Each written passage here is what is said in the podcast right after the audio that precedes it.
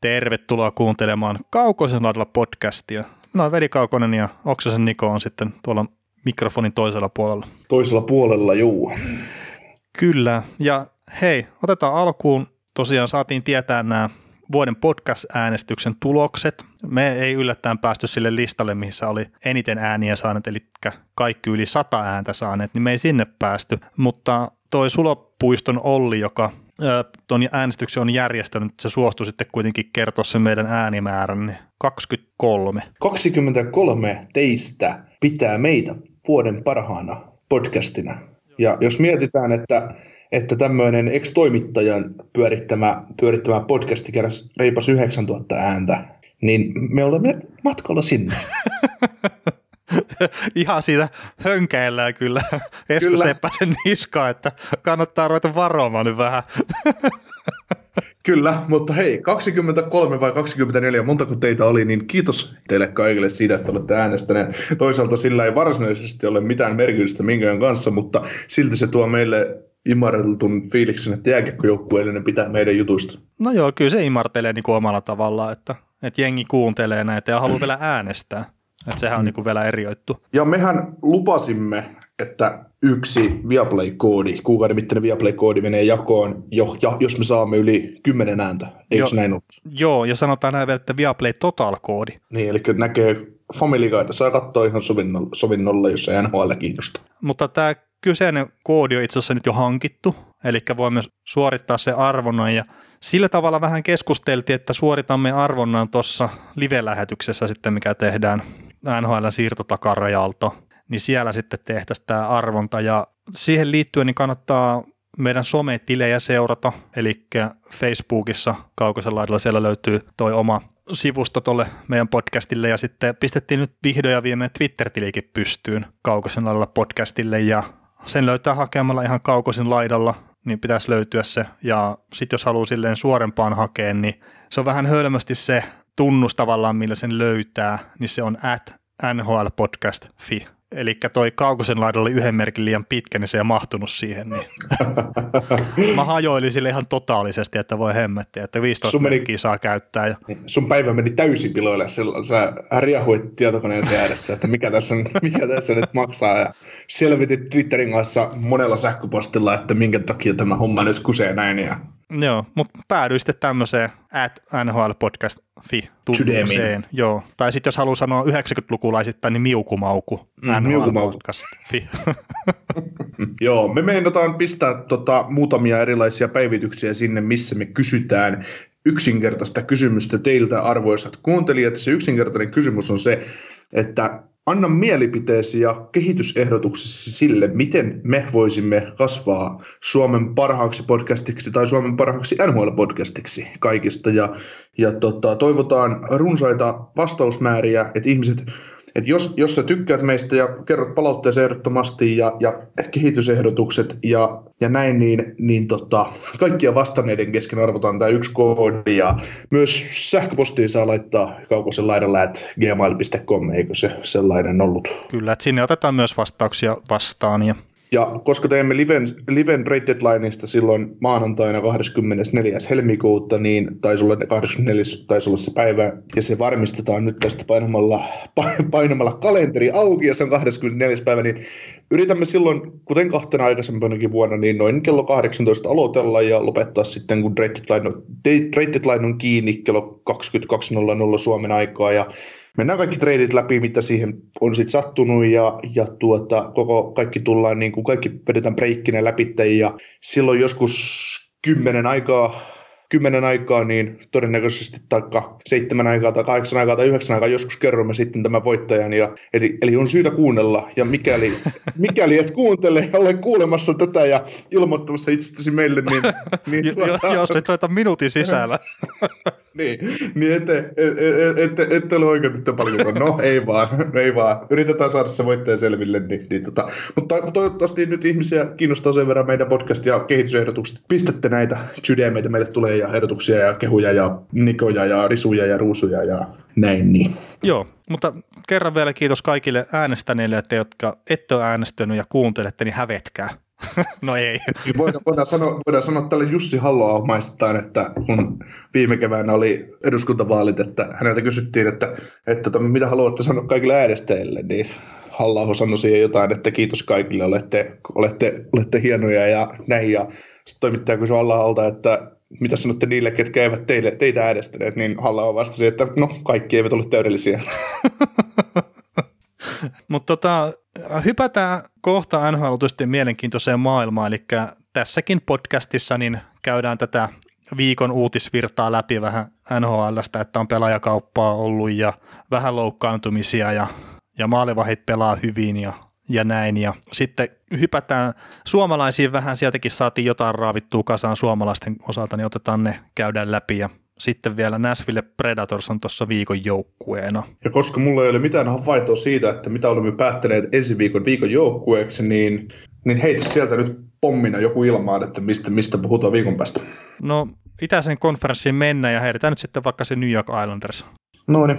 Että sehän voisi olla semmoinen kiva joukkue katsoa semmoista hyökkäysvuotoista kiekkoa tässä seuraava viikko. Niin, sitten. se on tässä, kun on menty aika, aika tota, ailahdelle, niin näiden puolustusjoukkueiden kanssa, niin se on semmoinen todella, todella mielenkiintoinen, mielenkiintoinen hyökkäysvoittoinen joukkue.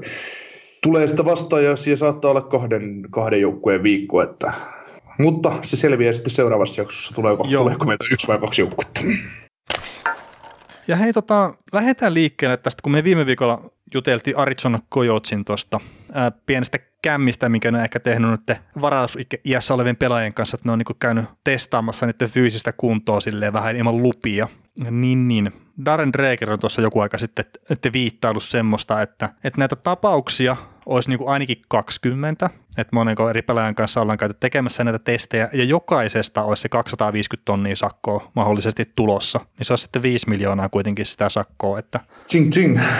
Mä olin itse asiassa silloin, kun me viime viikolla juteltiin tästä, niin mä olin siinä käsityksessä, että se 250 tonnia olisi koko paskan niin kuin, tavallaan se sakko, ja se, niin kuin, sillä se tuntuu musta niin, kuin, niin täysin järjettömän tyhmältä, että ei siinä ole niin kuin, mitään rangaistusta edes. Mutta tuo 250 tonnia per pelaaja on aika paljon jo kyllä. Joo, on se joo, että et se kyllä niin kuin, varmasti vähän, vähän niin kuin hillitsee sitä, että lähdetäänkö sääntöjä rikkomaan, että niin kuin sä sanoit sitä viime viikon jaksossa vai edellis, koska siitä oli sitten puhetta, niin että tuo 250 sanoo, että se vaan niin kuin houkuttelee tekemään, tekemään näin, mutta nyt kun se menee pelaajista, niin mieti, kun sä painaisit 300 pelaajaa läpi siinä. pitäisi oma, oma training camp, pitäisi tähän Arizonassa pistäisi, niin siinä loppuisi NHL-harrastus hyvin nopeasti. Joo, ja siis t- tähän liittyen oli itse asiassa se taisi olla Hockey Central Noon, missä ne jutteli tuosta samasta tapauksesta ja sitten siitä, että kun NHL on aikanaan tullut tämä sääntö, että ne ei saa teettää noita omia testejä, että se on se kombaini, missä tehdään fyysiset testit, että sitten sä voit käyttää niitä niin kuin lounaalle ja kaikkialla muualla ihan vapaasti ja käydä juttelemaan, mutta että fyysisiä testejä tehdä kuin siellä yhdessä paikassa. Niin silloin kun tämä sääntö on luotu ja todettu, että joo, että sanktiot tulee olemaan jotakin, että se on aina tapauskohtainen, niin sitten yksi vanha herra nimeltä Luulamo Riallo oli silleen niin kuin nostanut kättä pystyä silleen, anteeksi, mutta mikä se sakko tulee olemaan sitten tästä, jos näitä sääntöjä rikkoo, niin siitä oli heitetty just toi, että joo, että 250 tonnia per pelaaja.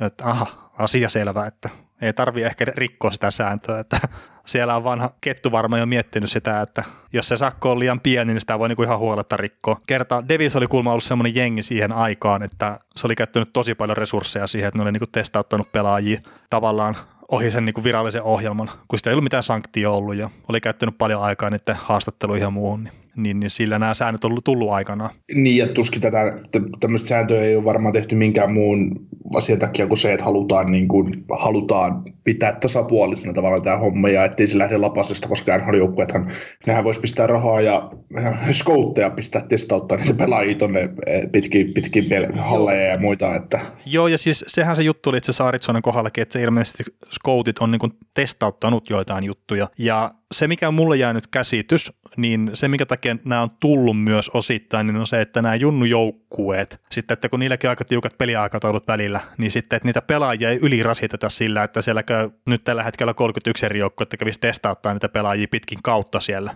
ja sitten niillä olisi plus pelit päälle ja amatreenit ja muut, niin, niin, niin se vaan, että se niinku säästää niitä pelaajiakin aika paljon.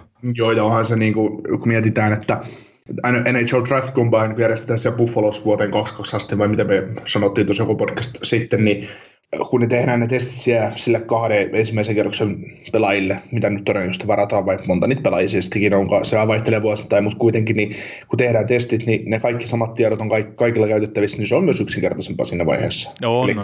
kyllä se rupesi pelaajalle olemaan tuossa niin kuin kahden viikon aikana 31 eri joukkueelle, ehkä painamassa sen kah- 20 jardin juoksun, niin, niin tota, ja vetämässä vähän punneruksia ja VMAX O-testiä, otetaan vähän näitä, näitä, näitä happi, happihommia, niin ei siinä, ei siinä paljon pelata enää tarvitse sen jälkeen. No niin, ja loukkaantumisriskit kasvaa tuommoisissa sitten myös, kun mennään maksimilla koko ajan. Mm, näin. Mutta joo, se niin kuin aikataulu noista, että NHL tutkii asiaa, aikataulu, että miten pitkään kestää, niin ei ole tiedossa, ja sitten mikä se lopullinen sanktio tulee olemaan, niin sekin tietenkin on vielä arvailujen varassa, että, että tällä hetkellä kuitenkin tämä on tämä tieto, että parikymmentä tapausta olisi, olisi tulossa. Ja...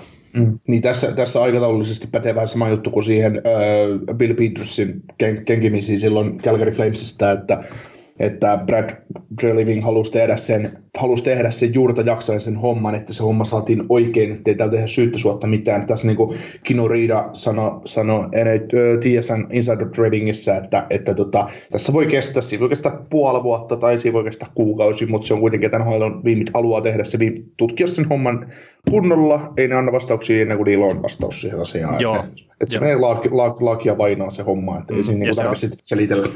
Kyllä, ja se on varmaan hyvin pitkälti niin kuin sitä, että kun siellä nyt lakimiehet niin kuin hoitaa sitä asiaa, niin on pakko saada niin kuin lain puitteissa silleen tehtyä oikein. Ja etenkin liikan kannalta, ettei sitten pysty niin kuin tekemään mitään valituksia enää Mm. siitä. Mutta hei, tota, hypätäänkö Torontoon tässä kohtaa? Niin, no mainitaan ekanakin Fredrik Andersen loukkaantui pelissä Florida Panthersia vastaan niskavamma. Siinä oli toisessa erässä tilanne, että Andersenin päälle ajettiin ja ilmeisesti sit siinä niinku sattui sen verran, että ei pystynyt jatkaa enää peliä ja nyt se ei ole pelannut sen jälkeen. Ja tälleen niinku päivä kerrallaan mennään ja nyt ei tänä viikonloppuna pelaa, tiedä sitten missä kohtaa palailee mahdollisesti ensi viikolla sitten peleihin tai ehkä jopa myöhemmin. Mutta Michael Hutchinson ei sitten vakuuttanut tuota Leafs-johtoa, ja tästä johtuen sitten he tekivät pelaajakaupan, missä Toronto hankki Los Angeles Kingsistä Kyle Cliff- Cliffordin ja sitten maalivahti Jack Campbellin. Ja toiseen suuntaan menee sitten Trevor Moore ja ehdollinen kolmoskierroksen varausvuoro. Joo, ehdollinen kolmoskierroksen varausvuoro kesälle 2021 muuttuu kakkoskierroksen varaukseksi, mikäli Kyle Clifford tekee jatkosopimuksen äh, Leafsin kanssa tai Leafsin ja pudotuspeleihin ja Campbell ottaa kuusi runkosarjoittelu, kuusi runkosarja voittoa. Joo, ja ensimmäinen Ee, nyt on tähän- hommattu jo. Niin, ensimmäinen viidestä, viidestä mutta Leafsin täytyisi playereihinkin päästä. Mutta sitten taas toisaalta, tässähän on niin kuin sivujuonet näissä, nä, tässäkin kaupassa, että Kyle Clifford, kun tuli NHL tai oli aloitti ammattilaisurana, niin hänen ensimmäinen agenttinsa oli Kyle Dupas nimenomaan, ja Dupas teki agenttihommia siellä, ja, ja, ja tota, Kyle Dupas on myös OHL-joukkueen Windsor, Windsor, ei kun Shaw Greyhoundsissa, niin tota, hankkinut, hankkinut tämän Jack Campbellin Windsor Spitfiresin riveistä OHLssä silloin, kun Dubas oli gm siellä, niin ja he teki niin kuin, Dubas teki ison treidin hankkiakseen tämän, tämän todella lahjakkaan jenkkimaalivahdin, ja se sitten meni päin helvettiä se homma silloin. Joo, siellä oli toinen maalivahti, oli tämmöinen kuin Matt Murray mm. siinä joukkueessa silloin, kun Kämppeli hankittiin sinne Junnun joukkueeseen. Ne, ne, ne halusi kunnon maalivahdin. sen, niin, niin, ja siis, pari, kaksi Stanley Cupia morjesta päivää. niin toinen oli silloin 17 tämä Matt Murray ja Kämppeli tuossa olla 19. Että, että sille, ja siis siinä oli toinenkin kolmoskierroksen varausvuoron mukana ilman mitään ehtoja. Se jäi tuosta mainitsematta. Joo, kesällä 2020, eli en- ensi kesällä, ja se on Columbus Blue Jacketsin alkuperäinen, joka, joka on tullut jossain kaupassa joskus Torontoon, mutta ei siitä sen edelleen. Joo. Mitä mieltä olet tästä pelaajakaupasta? Ää, en tykkää. Tyk- siis, siis on tämä tavallaan niin kuin ihan hyvä kauppa, ei, ei siis, siis sillä lailla mitään, mutta mun mielestä Jack Campbell on yliarvostettu maalivahti, vaikka No ensinnäkin jo sillä, että se meni silloin ykköskierroksella. No, no niin, hän on pidetty tosi lahjakkaana ja muuten, mutta se ei ikinä preikannut NHL niin kuin Dallasissa, kun hänet varas, varas. Ja nytkin hän sai niin uuden alun, ural, uuden alun uralle ja sitten Kingsissä, joka on ollut enemmän tai vähemmän sekaisin tässä viimeiset kolme neljä vuotta. Niin tota, mun mielestä tosiaan niin kuin yliarvostettu maalivahti ja, ja tota, Viime kaudella niinku- oli hyvä. No joo, mutta, mutta, mutta tässä on vähän niin kuin se, että Kyle Dupas oli pakotettu tavallaan tekemään trade, ja mä luulen, että tämän tradein oikeasti se parempi osuus on se, että Kyle Clifford tuli kahden sormuksen kanssa Toronton koppiin, ja, ja tota, tuomaan sitä, tuli mieheksi poikien joukkoon, että, että tota, nyt se on jopa kaksi, kaksi tota, lähemmäs 30 pelaajaa kuin Kyle Clifford ja John Tavares. Että, tota, et, vähän sillä lailla, että eihän toi niinku vastine, mitä nämä Leafs antoi pois tästä, niin eihän se nyt ole iso Trevor Moore ja pari, pari parausvuoroa. Trevor Moore oli vähän se semmoinen, semmoisessa tilanteessa, että et nousi hienosti AHL, AHL neloskentästä NHL bottom six hyökkäyksi, ei siinä mitään hieno tarina, mutta näitä laista hyökkäjiä tuossa joukkueessa on ihan tarpeeksi ja pois sieltä tavallaan ja sitten taas Kingsi halusi, halusi vähän nopea, nopeita hyökkäjiä joukkueeseen, nuoria, nuoria kavereita siinä, mutta mut jos oltaisiin ihan oikeasti lähdetty kunnon kakkosmaalivahti hakemaan, niin miksei ne on nyt hankkinut Georgieviä sitten? Niin, no Georgiev varmaan maksaa sitten vähän enemmän. Että... Niin, no ne ei olisi saanut siinä niin Cliffordin tasosta kaveria sitten taas niin samasta kaupasta todennäköisesti, että se ei, ei. se Cliffordi oli varmaan syy, että ne meni nyt losiin ja otti sieltä sitten sen maalivahdin samassa kaupassa, kun se sai Cliffordin. Eli ne olisi joutunut varmaan, no ne olisi varmaan Moorella ja kolmosroundilla sitten saanut pelkän Georgievin tuolta, mutta, mutta kun ne löi tuommoisen kaupan, niin ne sai Cliffordin kylkeen ja kämppeli. Öö, siis ei välttämättä kyllä olisi saanut niin halvalla. No, mutta no, mut sanota, sano, no, ne olisi varmaan tällä samalla tarjouksella saanut Georgievin pelkästään Rangersista, kun ne tällä samalla tarjouksella sai Cliffordin ja Käppelin. Mutta mut varsinaista, mun mielestä varsinaista parannusta Jack Campbell ei niin kakkosmaalivahtiosastolle tuolle Leafsille tuo, että menee mun mielestä aika lailla samassa, samassa veneessä Hutchisonin kanssa.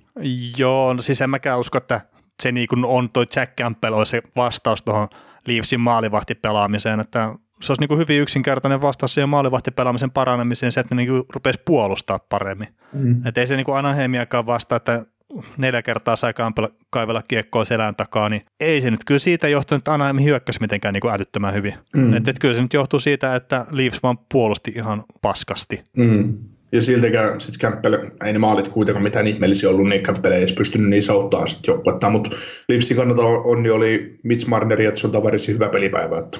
Niin ja Matt Jussikin 1 plus 3 teki siihen, siihen peliin ja, ja Cliffordi silleen niin kuin jotain pientä arvoa kerkesi tuomaan jo, että siinä oli muistaakseni toisessa erässä oli pien nahinan poikani alkamassa Justin Hall ja Ren Kessavin välillä, niin sitten Cliffordi oli silleen, että nyt kuulepas Ketsovi, että me tunnetaan entuudestaan, jos sä haluat tapella, niin mä oon se kaveri, että ei toi Justin Hall. Että sitten Kessavilla ei ollutkaan enää semmoinen tappelufiilis siinä kohtaa. Sä olit mikittänyt Cliffordin paidan. niin. Joo, mutta ei siis, mä näen myös, että Clifford on se niinku arvokkaampi palainen tota tradea kuin Jack Campbell, että se maalivahtihomma ei tule ratkeen niin noilla, äh, miten se nyt sanoisi, mikroskooppisilla parannuksilla. Että siis Hutchinson jo ei ole ollut mikään erityisen hyvä maalivahti, ei ole Jack Campbellikaan, etenkin kun se vertauskohta käy Fredrik Andersen, joka pystyy tekemään te game savereita pelistä toiseen, niin se kun on se vertailukohta, niin joo, näin kumpikaan ei tule ole sateentekijöitä. Joo, ei se, ei se, tota, ei se, ei se tilanne merkittävästi muutu, että se muuttuu nimiseljässä, mutta, ja käsi, hanska käsi, mutta Mut toi, Muuten on melkein sama tapa. Niin, mutta toi Georgiev on saattanut ollakin sitten taas niinku omalla tavallaan semmoinen käänteen tekevä maalivahti tuolle joukkueelle. Kertaa Steve Valukue, että kävi tuossa Hockey Central at Nuunissa vieraana, olisiko se torstain lähetys ollut, niin se kertoo just näistä eri maalivahtien statseista, mitä ne niinku itse seuraa. Että ne, niinku, ne katsoo joka ikisen laukauksen ja ne tekee niinku laukaussaatut chartit niistä ja tämmöiset, niin niillä oli Georgiev, olisiko se ollut slotista tulevista laukauksista, eli maalinteko tulevasta, maalintekoalueelta tulevista laukauksista, suorista laukauksista, niin toi Georgiev oli tyyliin top 5 maalivahti NHL. Mutta sitten jos siihen lisää syötön, että tuli poikittaisliikkeestä se laukaus, niin sitten se oli niinku NHLn paras maalivahti. Että se oli paras torjuntaprosentti näissä tilanteissa. Ja se on se, mitä toi Toronton jengi tarvitsee. Kerta ne siellä pääsee siellä Toronton hyökkäysalueella, niin ihan liikaa tekee niitä poikkisyöttöjä alueella ja niistä laukomaa. Ihan niin kuin Anaheimin ensimmäinen maali esimerkiksi tuli. Niin ne, ne on semmoisia juttuja, että jos Toronto ei siivoo niitä, niin se on ihan sama kuka siellä maalilla on. Mm. Niin siis käytännössä se olisi niin periaatteessa voinut, Jack, kun ne hankki Jack Campbellin tuossa tradeissa niin maalivahdiksi, niin, niin ne olisi periaatteessa samalla periaatteella voinut katsoa Elite Prospectista meikäläisen tilastot, että tuossa on iso kokoinen maalivahti, se peittää hyvin, otetaan se. Sitten lyödään se ensimmäisen pelin maaliin, meillä on tämmöinen uusi maalivahti, se on sateentekijä, ensimmäinen peli, no menee vähän vihkoon ehkä, mutta kyllä se sitten toisessa parantaa. Niin.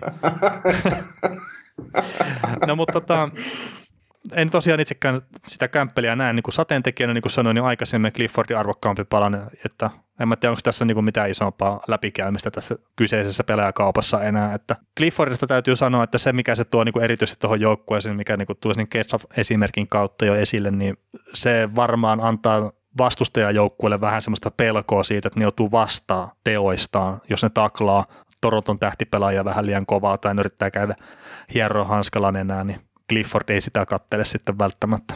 Niin, ja Cliffordihan huuteli Twitterissä sitä, että monen vuoden takainen unelmani toteutui, että hän pääsee oman suosikkijoukkueessa paitaan pelaamaan. Joo, mutta tota, jos nyt Rangers-pelistä, minkä ne hävisi, minkä takia sitten tämä pelaajakauppa ilmeisesti tehtiin, tai se kauppahan tehtiin ilmeisesti peli, pelin aikana.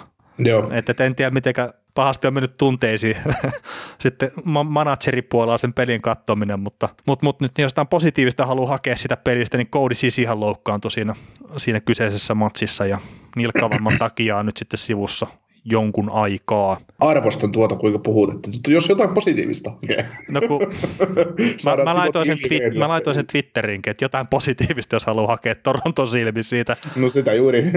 että se, ja siis mua oli jotenkin niinku hämmästyttää se, että ne niinku Toronton puolella niinku haluaa vielä puhua siitä, että joo, Cody Sisi on tuonut meille tämmöistä niinku hyvää stabiilia pelaamista ja näin, niin joo, no on se tasaisesti varmaan siellä pelannut joo, mutta tasaisen huonosti, että, että en mä tiedä, että jos te on tullut fyysisyyttä maali eteen, öö, niin mitä? Että just silleen, että kyllä mä niinku ymmärrän, että ne valehtelee tavallaan siellä ihan niinku niin paljon kuin vaan pokka kestää, mutta eihän ne nyt voi tuommoista niin lähteä sanoa, että Cody siis on ollut hyvä pelaaja, se on ollut hyvä fyysinen lisää siihen joukkueeseen ja kaikkea, kun jopa niin kuin mun mummo, joka ei katoa edes jääkiekkoa, niin tietää, että Cody siis on niin kuin ihan paskapakki. Niin, on se nyt vähän paremmin mun mielestä torotuspelannut, mitä se pelasi ottavassa viime kaudella. No joo, kun se on pelannut 30 minuuttia siellä. Niin, niin. että nyt se pelaa enää 28 minuuttia, että se on niin kuin... niin, niin no tai, ei.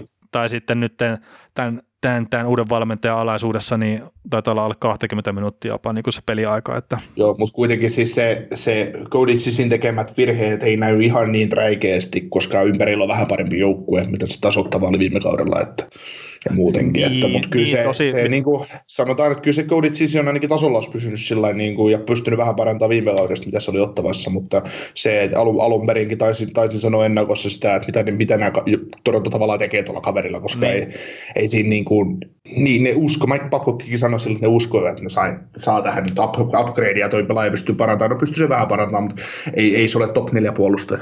Joo, ei, ei kyllä, ja sitten jos niinku puhutaan tästä Panthersia vastaan pelatusta pelistä, niin kyllä se koodi siis kävi häviämässä se ihan omakätisesti. et, et Mark Pysyk teki hattutempo siinä pelissä, niin ei ollut kyllä sen takia, että Mark Pysyk oli niin hemmetin hyvä siinä pelissä, vaan että siellä oli koodi sisi puolustamassa sitä. Et, et kannattaa katsoa ne maalit sille, ja että montako niistä menee siisin piikki. Viimeinen ei tainnut mennä kyllä kentällä siinä vaiheessa, kun se tyhjiin teki vika. Joo, ja Michael Hutchison oli suurin synnin oikeasti se tappio, että kun hän tuli maaliin, niin hän ei pystynyt todella Florida, Floridaa vastaan voittoa, kun Andersen loukkaantui. Niin kyllä. Niin siis näin puhuu Toronto. joo, joo, maalivahti piikki. Hei, positiivisiin maalivahti-uutisiin siirrytäänkö? Mennään. Eli Columbus Blue Jacketsin Elvis Merslikins teki jonkun tasosta NHL-historiaa nyt taas, että, että tässä nyt on viimeiseen kahdeksaan peliin niin viisi kertaa pitänyt nollat. Ja, no nyt on back-to-back nollapelit vielä. Niin, no nyt on back-to-back nollapelit ja tämä nyt oli kuudes kerta NHL-historiassa, kun on tämmöisen joku maalivahti pystynyt ja tämmöinen kuin Frank Primesekki niin on tulokkaana pystynyt toisena tämmöiseen, että, että ei siinä ihan suhkat harvinaista settiä vetää toi Merslikins tuolla Kolumbuksen paidassa ja siis joo, on varmasti ihan hyvä maalivahti, mutta veikkaisin, että ei Torontossa olisi pelannut kyllä viittä nolla peliä. Ei, ei, ei, tämä, tämä viimeisin, viimeisin nolla, kun tuli Detroitia vastaan, kun mä voitti 2-0, 2-0 pelin kotona, niin 16 torjuntaa, ja John Tortorella sanoi, että Elvis pelasi hyvin, mutta eipä me Detroitille paljon annettu. Että, että se oli itse asiassa Vilppulalla oli yksi iso paikka tähän maaliin, mutta ei maistu. Okei. Okay. Joo, ja sitten edellinen maalivahti, mikä on pystynyt tämmöiseen vastaavaan, että on 5-0 peliä ollut kahdeksan pelin jaksolle, niin on sitten Brian Buser, että 2003-2004 on hän pystynyt siihen tuossa Phoenixin paidassa ja pelasi silloin ne 5-0 peliä putkeen.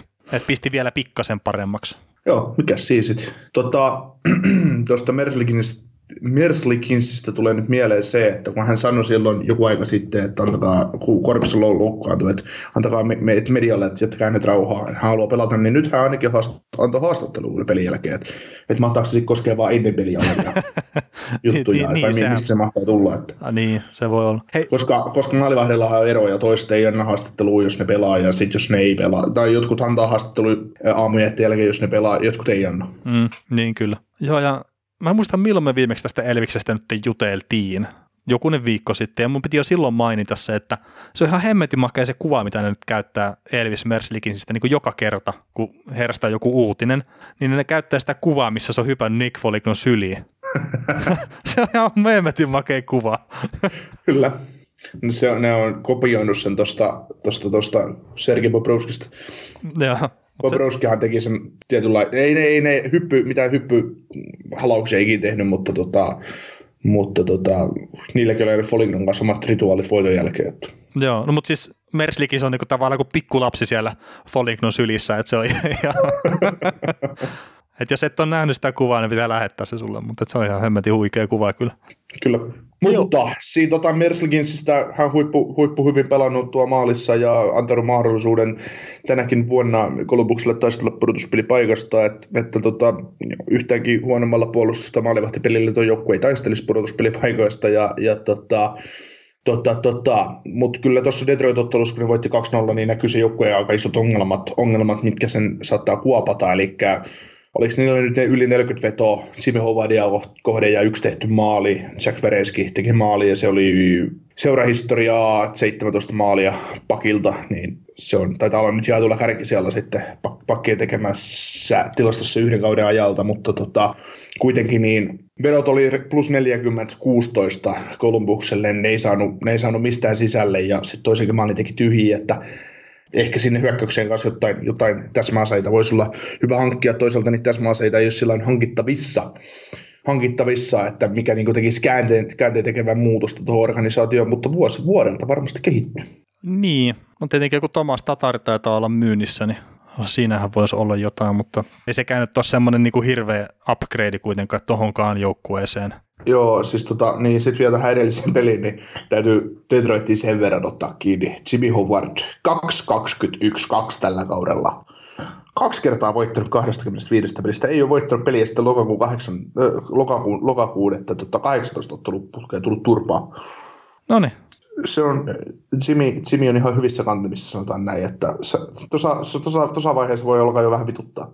Mutta, mutta tuohon mitä tuli näihin Kolumbukseen, niin periaatteessa meidän täytyisi pitää se oma trade bait lista ja mitä joukkueet, mitä pudotuspelijoukkueet tavallaan tarvisi tarvitsisi trade deadlineilta itselleen se ottainen vahvistus, niin mä nyt heitin tähän tämmöisen pienen ajatusleikin, että jos olisi Jarmo Kekäläinen, mutta kun en ole, mutta voisin kyllä olla, ei haittaa yhtään, niin mä voisin, mä olisin kyllä niin Kolumbuksen osalta kiinnostunut Chris Kreiderista ja Mikko Koivusta, että sä nostit Thomas Totarin tonne esille, mutta mun mielestä Totar ei, ei niin kuin, No siis lähinnä vaan tämmöinen maalintekoon kykenevä hyökkääjä, mikä saattaisi olla tarjolla. Joo. Semmoiseen sopuhintaan sanotaan vielä näin. Äh, niin. Ilja tota... Kovaltsuk. olisiko, olisiko kova? Mä luulen, että... Tortorella on sama koppi. Herra Johnin kanssa niin ei välttämättä olisi ihan, ihan, ihan semmoinen pelaaja, että sopisi sinne, mutta tota, no, Chris Ryder on esimerkiksi semmoinen, että joka on itse asiassa aloittanut nyt keskustelut jatkosopimuksesta Rangersin kanssa männä viikolla ja, ja, tota, ja tota, tota, viimeinkin, että se olisi yksi niistä pelaajista kyllä melkein Rangersin kannalta, mitä kannattaisi pitää, mutta mut ilman tai että mun mielestä ei kannata lähteä treidaamaan, vaan treidaamisen ilosta, että siitä on vast, va, vastine oltava ja hyvä. Mutta tosiaan Chris Kreider olisi Kolumbukseen mun mielestä sopisi aika hyvin, ja samoin Mikko Koivu. Et, et edelleenkään me ollaan viikon joukkueena pidetty minusta ensimmäisenä ja sanottiin jo silloin syksyllä, että ei se pääse pudotuspeleihin, mutta ja ikävä kyllä minusta edelleen ranissa aika hyvin kiinni, koska ne, ne ei luovuta. Tosi mä sanoin ennakossa, että ne pääsee pudotuspeleihin. Niin, se on. Syksyllä mä olin sitten myynyt maan. Mm. Sä oot sanonut monta muutakin keskisestä divisioonasta, mutta se tulee myöhemmin tässä, tässä podcastissa. mutta tota, Ei, mutta tarpeeksi to... kun heittää paskaa sen, niin joku tarttuu kiinni. No jos ajatellaan, että olisi Mikko Koiva Chris Kreider tarjolla, niin Chris Kreiderista saisi hyvän ykkös- tai kakkos-kolmoskentän laitahyökkäjiä, ja Kreideria varsinaisesti jo, ei se ole mikään maalintekijä se, semmoinen, mutta se sopisi oikeasti tuohon joukkueeseen niin hyvin kuin vaan joku pelaaja voisi sopia, että nopea laitahyökkää, omaa vähän jopa kovuutta, ja kyllä maaleikin pystyy tekemään, tässä viime, viime aikoina verkko heilunut, ja, ja tota, He teki yhden Torontoa vastaan, niitä ei lasketa. No niin, no, se on tietysti ihan Siellä oli Hutchinson maalissa, se on huono maalivahti. Niin, niin, niin. Ei, niin, mutta se on, se on oikeastikin ehkä huono maalivahti, mutta... Ja, mutta kun mietitään, millainen pelaaja Chris Kreider olisi pudotuspeleissä, niin kyllä toi hyökkäys vähän, niin, vähän semmoista ehkä lisää huutaisi. Niin mulla on tämmöinen ehdotus, että Chris Kreider Kolumbukseen vaihdossa ensi kesän ykköskerroksen varausvuoroon kesän 2018 seitsemännen kierroksen varaus Trey Fix Folanskiin ja Josh Andersonin, joka on sivuraiteella Kolumbuksessa toki loukkaantunut tällä hetkellä. Niin siinä olisi kolme semmoista palasta, että rosteripelaaja, farmipelaaja, joka on pystynyt tekemään aika hyvin pisteitä, vaikka on seitsemännen kierroksen varaus ja ykköskierroksen varausvuoro ensi kesälle. Mitä mieltä sä tästä oot? Onko se hyvä vastine Chris Kreiderista? No kun mä mietin tuota Andersonia niin kuin lähinnä, että, että onko se sitten niin kuin liikaa siinä. Yksi maali tällä kaudella. Niin, niin mutta no ehkä tässäkin on taas, että, että kun muistaa tavallaan, miten hyvä se on parhaillaan. Mutta sieltä on hyvä pelaaja tulos myös vaihdos. On, on, on, on. Ja Kreiderin kanssa pystyy kyllä neuvottelemaan jatkosopimuksenkin. Niin, ja jos nyt... Ja eikö niillä ole Tortorellan kanssa yhteistä historiaa? Kreiderilla, tai on se saattanut olla siellä jo silloin, kun tuo Tortorella pelasi, tai pelasi niin, eli, valmenti. Niin. Jos oot, jos oot tota noin Jeff Gordon, niin kyllä vai ei? Ja jos mä oon Jeff Gordon. Niin, eikö se ole GM New York Rangersilla? No jos on selkeä, että Kreiderin ei päästä jatkosopimukseen semmoisilla järkevillä ehdoilla, niin sit joo. Että kerta pelkästään se ykköskierroksen varausvuoro, niin se alkaa olemaan niin kuin riittävästi. Josh Anderson on kuitenkin, siis mä näkisin, että siinä on niin kuin paljon tavallaan semmoista, että siitä saa vielä pelaajan. Mm. Mutta jostain rosteripelaajasta tavallaan tarvitsisi luopua tässä tapauksessa. Niin, niin, niin. että sehän siinä, siinä just on. Joo. Tota, eli kyllä, siinä tapauksessa että Kreiderin kanssa ei saada jatkoa. No sitten hypätään Kreideriin sen verran, koska he nyt käy keskusteluja, niin mikä sun mielestä olisi Kreiderille sellainen järkeviä jatkosopimus? Mä oon tähän heittänyt, että ei mitään kahdeksan kertaa kahdeksan miljoonaa, mutta semmoinen kuusi vuotta ja kuusi ja puoli miljoonaa kausi voisi olla mun mielestä ihan hyvä. No joku ei se Kreiderikaan ikinä noussut sille tasolle, mitä sitä on odotettu tai ehkä se sitten on mm. odotukset liian kovat, mutta toki siis tällä kaudella 52 peli 38 pistettä ja se 20 maalia. Niin Mikä maaliennätys on sulla ilmeisesti tilastotouki? 28 maalia on tehnyt parhaillaan, mutta sitähän on niin kuin odotettu varmaan lähemmäs niin 40 maalin tekijää ja just semmoinen niin hyökkäjä. Et se, mm. si, sitähän hänestä ei tule missään nimessä, hän on 28-vuotias, niin, niin sitä ei tule, mutta jos se pystyy tuommoiseen 50-60 pistettä tekemään, mihin sillä on niin selkeästi se niin kuin potentiaalia, mihin se on tälläkin kaudella menossa, niin en mä, se seitsemän miljoonaakin saattaisi olla ihan semmoinen. Niin Mut, mä, lu, mä, mä, luulen, että semmoinen kuusi vuotta, kuusi vuotta on ihan maksimivuodet, mitä tuolle kaverille voi maksaa. Niin, mutta siis kun mä tekisin itse Kreiderin kanssa niin kuin silleen, että jos se haluaa paljon rahaa, niin okei, kahdeksan miljoonaa, mutta maksimissaan kolme vuotta, ehkä mm, kaksi niin, niin. vuotta. Niin. Kyllä, kyllä. Mutta sitten jos mä... sä haluat pitkän sopimuksen, niin sitten just jos on vaikka viisi vuotta tai enemmän, niin sitten se on kuusi miljoonaa tai ehkä kannattaisi yrittää niin saada jopa allekin se. Joo, siis mä luulen myöskin, että Kreider on varmaan helposti niin kuin tavallaan neuvoteltavissa oleva pelaaja, koska, koska mä luulen, että hän on alennus, voi antaa jopa alennusta siitä, että hän pelaa Rangersissa, että Jahka, Jahkanen nyt saa keskustelu käyntiin. Että. Eikä siis Mut... Rangersilläkaan varaa niin kuin luopua tavallaan Kreiderista. Et ne, niillä on kuitenkin nyt ihan semmoinen hyvä jälleenrakennus menossa ja Kreider on taas sen tyyppinen pelaaja, mitä niillä ei ole oikein tulossa sieltä omasta systeemistä, niin kyllä se kannattaisi niiden pitää sitä kiinni, että jos se suikin on mahdollista. Kyllä. Ei ylihintaa missään nimessä, mutta ilmaiseksi ei kannata myydä. Että äh, niin. hyvä vasten on kanssa saatava. Sitten tota, seuraava tarjous, eli tämä Mikko Koivusta, niin mä heittäisin Mikko Koivun vastineeksi Johnny Milano ja, ja tota, kesän 2021 kolmannen kierroksen varauksen Kolumbuksesta. Ja tietysti puolet, puolet palkasta täytyy Koivusta syödä, niin kuin. Niin, jos olet Bill Gerin, niin hyväksytkö? Totta kai mä hyväksyisin, jos mä saisin enemmän kuin kolmoskierroksen varauksen. Joo, ei, mutta siis ihan niin kuin Mikko Koivun kohdalla, niin, niin valitettavaa kuin se onkin, niin siirtoarvo ei välttämättä ole ihan älyttömän kova. Joo. Mä oon ajatellut tämän niin, että minkä takia Mikko Koivusta ja kannattaa Jarmo Kekäläisen kiinnostua se, että siinä olisi yksi kokenut jätkä tuohon organisaatioon.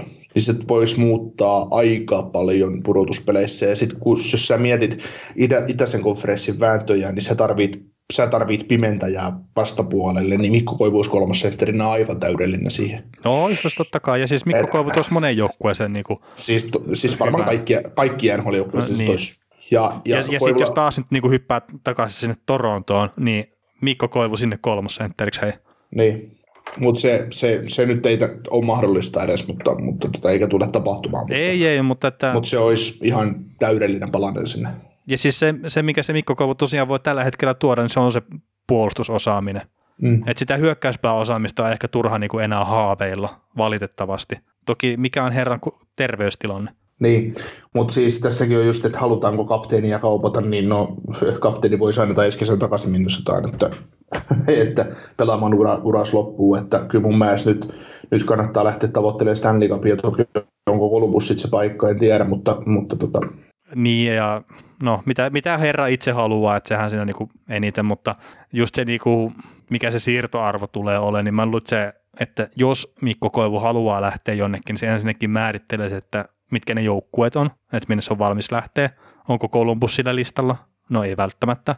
Niin se syö sitä vaihtoarvoa ja sitten tietenkin, että ei ole ihan säkeinöivin kausi ollut nyt noin niin tehojen puolesta, niin se syö sitä vaihtoarvoa myös sen lisäksi, että se palkka on pieni ongelma, olkoonkin, että sitä vaikka syötäisi pois. Ja sehän menee sitten silleen, että se joukkue, minne se pelaaja myydään, niin sehän saa vaan tavallaan sen loppukauden palkkasumman että sekin sitten niin kuin muuttaa sitä matematiikkaa vähän siitä, mitä niin kuin jos katsoo Cap-Friendlistä, niin ne ei mene silleen niin kuin ihan yksi yhteen, että se tipahtaisi joku 5,5 miljoonaa jonnekin, vaan siitä tippuu se tietty osuus sitä palkasta, mikä on jäljellä siinä kohtaan, kun sitä kauppaa tehdään, niin se on sitten jo semmoista matematiikkaa, mitä mä välttämättä itse ymmärrä.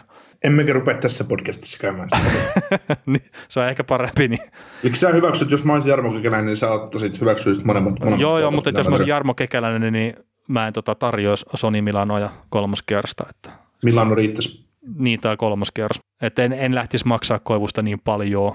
Joo, mutta jos tämmöiset kaupat tapahtuisi, niin Blue Jacketsin kentät olisi tämmöiset ver- täysin verrannollisia niin nykypäivän tämän, tämänhetkisiin koko, kokoonpanoihin ja siitä muokattuna, niin Foligno, Pierre-Luc Dubois, Oliver Björkström, äh, Gustav Nyqvist, Boone Jenner, Cam Atkinson, Chris Kreider, Mikko Koivu, Emil Perström ja sitten olisi IR-listalla vielä Dubinski, Texier, Wenberg, eli hyökkäjiä, eli sitten hän eläisi vielä uuteen uskoon, mutta, mutta se, se toisi niin kuin mun mielestä aika hyvin. Mm, mutta on just sitten, että onko Columbus tällä hetkellä siinä tilanteessa, että kannattaa oikeasti lähteä iskeen niin kuin toista kertaa all innia. Mm, niin. Että et joo, totta kai, että aina kun ollaan pudotuspelissä, niin on mahdollisuus ja muuta diipadaapaa. Mutta, mutta eihän tämä eihän tämä olisi all in lyönti. Ei olekaan, mutta se jos taas annat ykköskerroksen varausvuoron pois. Niin, niin mutta, se on, mutta se on taas, että kuin syväksi tämä kekäleinen näkee sen. No siis tämähän nyt on tämä tuleva varaustilaisuus on varmaan niin yksi kaikkien aikojen parhaita taas niin pitkää aikaa. Mm. Nä, tai näin niin kuin asiantuntijat juttelee, en mä niin kuin ymmärrä niistä yhtään mitään. ja siis, ymmärrät ja siinä se... vaiheessa, kun pelaaja on tehnyt 50 maalia, no toi on no, varmaan no, hyvä kaveri. niin, no mutta joo, kun joo. siis mua itse ärsyttää jonkun verran noissa että kun jengi puhuu hirveän tietäväisen oloisesti niin kuin just pelaajista, näistä varausikään tulevista pelaajista ja sitten Pohjois-Amerikassa olevista pelaajista ja näin. Ja sitten, että kun mä oon joskus kysellytkin jengiltä, mitkä puhuu niistä silleen, niin kuin, että ihan kun ne tietäisi kaiken, niin sitten, että, niin, että montako peliä te olette nähnyt niiltä? No ei, kun mä oon lukenut netistä ja mä oon katsonut highlightteja.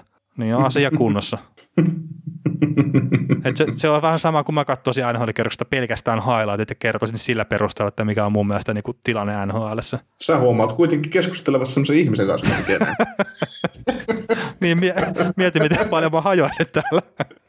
Joo, jokainen lauantai-ilta on sulle tuskaa, kun joutuu mukaan keskustelemaan. No niin, ei, mutta siis kyllähän noista peleistä niin saa paljon tietoa siinä, kun luet asioita ja katsot highlightteja ja kaikkea tämmöistä, ja se on niin tyhjää parempi, mutta mä en itse tykkää toimia sillä tavalla niin kuin pääasiallisesti. Että mä mieluummin katson kokonaisia pelejä ja sitten niiden perusteella teen niitä omia johtopäätöksiä. Ja mä si- niihin liitän sen, mitä mä luen pelaajista ja joukkueista ja kaikkea tämmöistä. Joo. Saatiinko me aiheet Toronto ja Columbus valmiiksi? Joo, ehkä me, ehkä me saatiin ne valmiiksi ja hypätään tänne Battle of Albertaan seuraavaksi kerta. Tämä nyt tuntuu olevan semmoinen – juttu, mikä on hirveän paljon ihmisiä kiinnostanut ainakin noissa muissa podcastissa, mitä mä oon kuunnellut, että lauantai ja sunnuntai välisenä yönä on ollut niin hieno peli, kun siellä on tapeltu ja maalivahitkin on mätsännyt ja muuta, niin, niin, niin mitä mieltä sä olit tuosta Calgary Flamesin ja Edmonton Oilersin välisestä ottelussa, missä oli olevinaan tunnetta mukana. Miten se peli päättyi? 8-3. siis, 8-3. Niin, mä olin just sanomassa, että Edmontoni persaiska Flamesin niin kuin ihan totaalisesti, mutta... no joo, joo, mutta siis oli, tämä oli nyt vaan ironinen kommentti liittyen tähän, kun kaikki on sanonut, että on komeita, kun tapellaan, niin ensimmäinen asia mulla kyllä siinä, että hemmetti kuin siistiä, että komia joukkotappelu, jossa maalivahdikki otti vähän matsia. No tota, ei mulla siitä pelistä itse asiassa mitään. No, mun mielestä tässä alkaa olemaan hienot ainekset tulevalle keväälle. Toivottavasti nämä joukkueet kohtaisivat to- toisessa ekalla kierroksella. Joo, siis toivottavasti pääsevät pudotuspeleissä vastakkain, kertaa sehän niin kuin sitten luo sitä oikeita jännitettä noiden joukkueiden välillä. Niin. Että siis, siis tässä, siis, niin. Mä sanon nyt semmoisen jutun, mikä ei varmasti ole suosittu mielipide, mutta mä katsoin ton kyseisen matsin itse asiassa, niin mun mielestä se oli niinku paska peli. Siis niinku ihan pelinä. Että joo, mm. siellä pari kertaa läpsyteltiin Alexander Seminmäisesti niinku toisia ja maalivahditkin kävi vähän läpsyttelemään pyörimässä siellä jäällä, mutta siis niinku, jos ne on ne jutut, mistä saat niinku kiksit, niin onnea vaan. Mutta se siis pelihan oli itsessään niinku ihan paska. Mm. Siinä on kaksi keskinkertaista, jouk- joukkuetta vastakkain, jotka pelaisivat, niin se on yleensä niin. oletettava lopputulos. Niin ja sitten kun Calgary Flames ei ollut niinku millään tavalla valmis siihen otteluun, ei, ei millään tasolla, niin se, että en, en mä niinku kyllä saanut mitään kiksejä siitä, että siellä maalevehit vähän niinku käy tappelemassa ja siellä tuijotellaan keskialueella, että yy, Kiva, jos joku saa sitä niin jotain semmoisia juttuja. Ja nyt, sori vaan, että mä niin karkotin meidän 20 kuulijasta nyt puolet tällä. Mutta se niinku, siis sunnuntai-iltana pelattiin Pittsburgh Penguins ja Washington Capitalsin välillä peli. Ja siis se oli, siinä ei tapeltu, mutta mun mielestä siinä oli niinku semmoista tunnetta ja fyysisyyttä ja kaikkea niinku miljoona kertaa enemmän kuin tuossa pelissä. Se oli todella Joo. paljon parempi peli. Ja se oli iltapäiväpeli, mitkä on normaalisti niin. niinku kuolettavan tylsiä. Joo, ja siis kenelle on tullut NHL tota, mieleen edes, että laitetaan iltapäivän Pittsburgh Washington matsi. Mutta se oli tosi hyvä peli mun mielestä niin se, se kyseinen matsi. Ja siinä oli vähän sama kyllä kuin tuota, tässä Edmonton ja Flamesin keväisessä ottelussa, että, että, että Capitals kun halusi olla fyysinen, niin ei Pittsburgh pysty oikein siihen vastaamaan, mutta että Pittsburgh, niin kuin, siellä oli riittävästi taitoa sitten viedä se peli ja sitten tässä Battle of Albertassa, niin Edmonton, jos haluaa pistää sen vaihteen silmään, että ne rankasee fyysisesti, niin ei Calgary Flamesilla ole niin mitään, millä ne pystyy vastaamaan siihen. Mm. Niin, tuossa taistelussa Edmonton voitti sekä nyrkkitappelut että jääkiekollista siellä. Että. Niin. Hei, miten me saat siitä, kun on tämä Milan Lusic yllättäen niin ollut pienessä myrskyn silmässä siitä, että kun se ei tehnyt mitään siinä pelissä, niin joskus sun mielestä se pitää niin pätkiä siellä jotakin turpaan tai näyttää niin jotakin, että hei, minäkin olen olemassa edelleenkin. Sehän tuijotteli vihaisesti pari kertaa siellä, mutta että siinähän se oli hänen anti niin taas ottelu. Mitä? ai, ai, ai. No siis, no en mä tiedä. Eikö se, no fiiliksen mukaan se menee, että mä, kun ei hän niinku, onhan Milan Lusic fyysinen pelaaja ja niinku, tavallaan pelote, mutta mä nyt tiedä, jos se on itse niin tavallaan liittynyt millä tavalla, niin minkä takia hän, hänen pitäisi mennä repimään keneltäkään päätä irti. Että, niin, ja sehän sai siis niin kuin... pelikieltoa aikaisemmin tällä kaudella siitä, että se tappeli sellaista pelaajaa vastaan, joka ei halunnut tapella. Mm. No, ehkä se on, niin kuin, se on tullut ehkä tota, ylempää. Että... Niin, ja siis tuossahan nyt on kuitenkin se puoli, että hän oli vielä joku aika sitten kuitenkin se Edmonton Oilersin jäsen joukkueessa, niin se tota, Sä metkin kaveria tuosta, mä metkin turpaan saman Niin, että, että miten sä löydät sen fiiliksen siihen. Mutta heitetään sitten samalla niin tämmöinen ilkeämpi juttu, mitä on myös niin tuolla Pohjois-Amerikassa juteltu, että minkä takia Oilersin pelat halusi antaa Lusitsille tappelu. Mm. Siis eihän se ole millään tavalla merkittävä pelaaja enää tuossa sarjassa. Niin. Et silloin Minkä kun se on ollut Bostonissa, sehän on ollut kuitenkin 60 pisteen pelaaja. Se on ollut mm. ykköskentän pelaaja silloin. Niin silloin se haluaa tapella, niin totta kai se otetaan pois sitä pelistä, että se on viisi minuuttia ainakin poissa.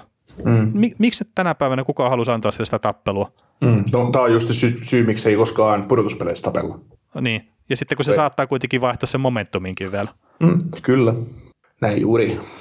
Mutta kyllä se itse asiassa tuossakin se, sen pienen joukkotappelu aikana, kun toinen erä päätettiin siihen ja aloitettiin kolmas vähän niin sanotusti aikaisemmin, tai toinen erä aloitettiin aikaisemmin, niin kyllä se oli itse asiassa, mä, mä, mä saisin siis, kun mä kattelin sitä joukkotappelua jälkikäteen, tai no joukkotappelu, joukkotappelu pelaajat vähän vaan sekoili siellä kentällä, niin niin kun Max Smith liukui siihen keskiympyrään ja Darnell Nurse näyttää niin kuin, päästään se onnelle Cam Talbotille, että hei, ja täällä mätkin nyt meidän pelaajia, tuolla, tuolla on sulle tappelukaveri tuolla keskiympyrässä, mene sinne ja sitten mylly maalivahtien välillä.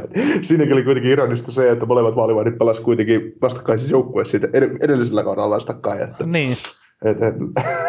Mutta se, se, oli niinku, se, se, oli kyllä niin humoristinen hetki siinä, että Nurso, mitä sä tällä sekoilet? Mene tuonne keskiympärään, että siellä sulle tasoista seuraa. ai ai ai. Mutta joo, ei se, se no loppupeleissä on ihan hienoa, että tunteet nousee pintaan ja annetaan palaa ja pelaaja, pelaajat tietää, että se on niinku, ollaan niin sytytyslangan päässä koko ajan, mutta toivottavasti näin niin missään vaiheessa nyt sit, vaikka siellä oli se Cassian Katsuk juttu ja nyt tämä, niin toivottavasti se ei missään vaiheessa mene niin super ylilyönneksi, että siellä vedettäisiin kynnärpää, kynnärpää pystyisi McDavidia tai että se on niin kuin päähän, että, että niin, no en, en mä to... nyt jotenkin usko siihen. Niin, toivottavasti se pysyy, pysyy vaan näissä nujakoissa ja tappeluina, että et, et se on ihan fine mulle. Et, et, et, tai niin siis mulla on tappelut muutenkin fine, jos ne tulee niin kuin tälleen, mutta, mutta se, että et, et, et ei tule super ylilyöntejä, niin se on niin kuin fine, että pela, pelakkaa pelit ja näin. Niin. Joo, ja siis onhan tuo varmaan niin lajimarkkinoille taas niin kuin hyvä juttu, vaikka eihän tota pitäisi niin kuin ikinä väkivallalla markkinoida tuota peliä, mutta ky- kyllä se varmaan kuitenkin sitten niin kuin tuo vaan lisää katsojia tavallaan hallille, että tuommoiset jutut, niin en itse välttämättä arvosta hirveän korkealle, mutta ymmärrän kyllä ihan täysin, että se niin kuin kiinnostaa aika isoakin osa ihmisistä. Mm. Joo, niin kauan se pysyy niin kuin tässä, tässä just, että se, se on niin kuin pelin tunteiden tuomaa ja pelaajat on siinä niin kuin määntymään, ettei se ole niin kuin semmoista, niin kuin tosiaan millä luistelisi tuolla tota, noin, jonkun pelaajan perässä ja repisi siltä päätä irti tänne sieltä, että, että näin. Että. Niin kyllä. Mutta joo, sitten on kaksi merkittävää puolustajaa molemmista joukkueista. Joo, mainitaan tuo Mark Giordano tietenkin ensimmäisenä, että viikko kerrallaan kattelevat, että mikä on herran tota, ö, jalan tilanne, että hamstring oikeassa jalassa, eli ymmärtääkseni akillesjänne. Takareisi. Takareisi, ah no niin, hyvä. Takareisi tai reisi. Joo, no siis itse asiassa kinnerjänne oli se, niinku, mitä tuo taisi tarjota, mutta, mutta kuitenkin jalassa on, on vähän pipiä ja ei tarvinnut leikkaushoitoa kyseinen kaveri, ja se on niinku semmoinen pieni lottovoitto Calgary Flamesille, että pelkäsivät ekana sitä, että tarvii leikata, mutta ei nyt tarvii, ja viikko kerrallaan mennään eteenpäin ja katsotaan, että milloin pääsee sitten takaisin. Joo, en mä niin tiedä, mä en tosiaan muista mikä hamstringi on, mutta se on joskus kireä, mutta sitten niin englanninkielinen versio niillä on ihan Achilles, että Joo. AC ja sitten Hilles tai Joo, jotain, joo, joo, siis on se. On. No itse asiassa kun katsoo kuvan tälle, niin kyllä se takareiteen kovasti. joo. joo. Sitten tota, kun Mike Giordano, tai Mark Giordano on tovin pois, emme tiedä kuinka kauan, niin, niin tota Edmontonin luottopuolustaja Darnell Nurse huutelee, että hän haluaa sitä jatkosopimuksen Oilersin kanssa ja haluaa olla pitkään Oilers, Oilerin, Oilersin jäseni. Ja, ja tota, mutta se palkka pyynti, kahdeksan miljoonaa per kausi mitäs tota, aina, aina pyytää saa, mutta mun mielestä toi on, toi on kaksi miljoonaa ylihintaa, varsinkin jos puhutaan oikeasti pitkästä sopimuksesta. Joo, ei ole kahdeksan miljoonaa kaveri kyllä. Munkaan mielestä tällä hetkellä. Not yet, mutta... mutta on kyllä semmoinen kaveri, mikä pitää ehdottomasti pitää tosi jengissä. Ei, ei, ei, saa, ei saa valua niin kuin missään tapauksessa, ei, ei, ei kannata kaupata eikä mitään muutakaan tehdä, mutta tässä on kyllä potentiaalinen RFA, RFA-pelaaja sillä että tästä, tästä, tämän kanssa käydään neuvotteluja vielä kesälläkin, että, että tuskin, tuskin sopimus tulee ihan, ihan, ihan huomenna.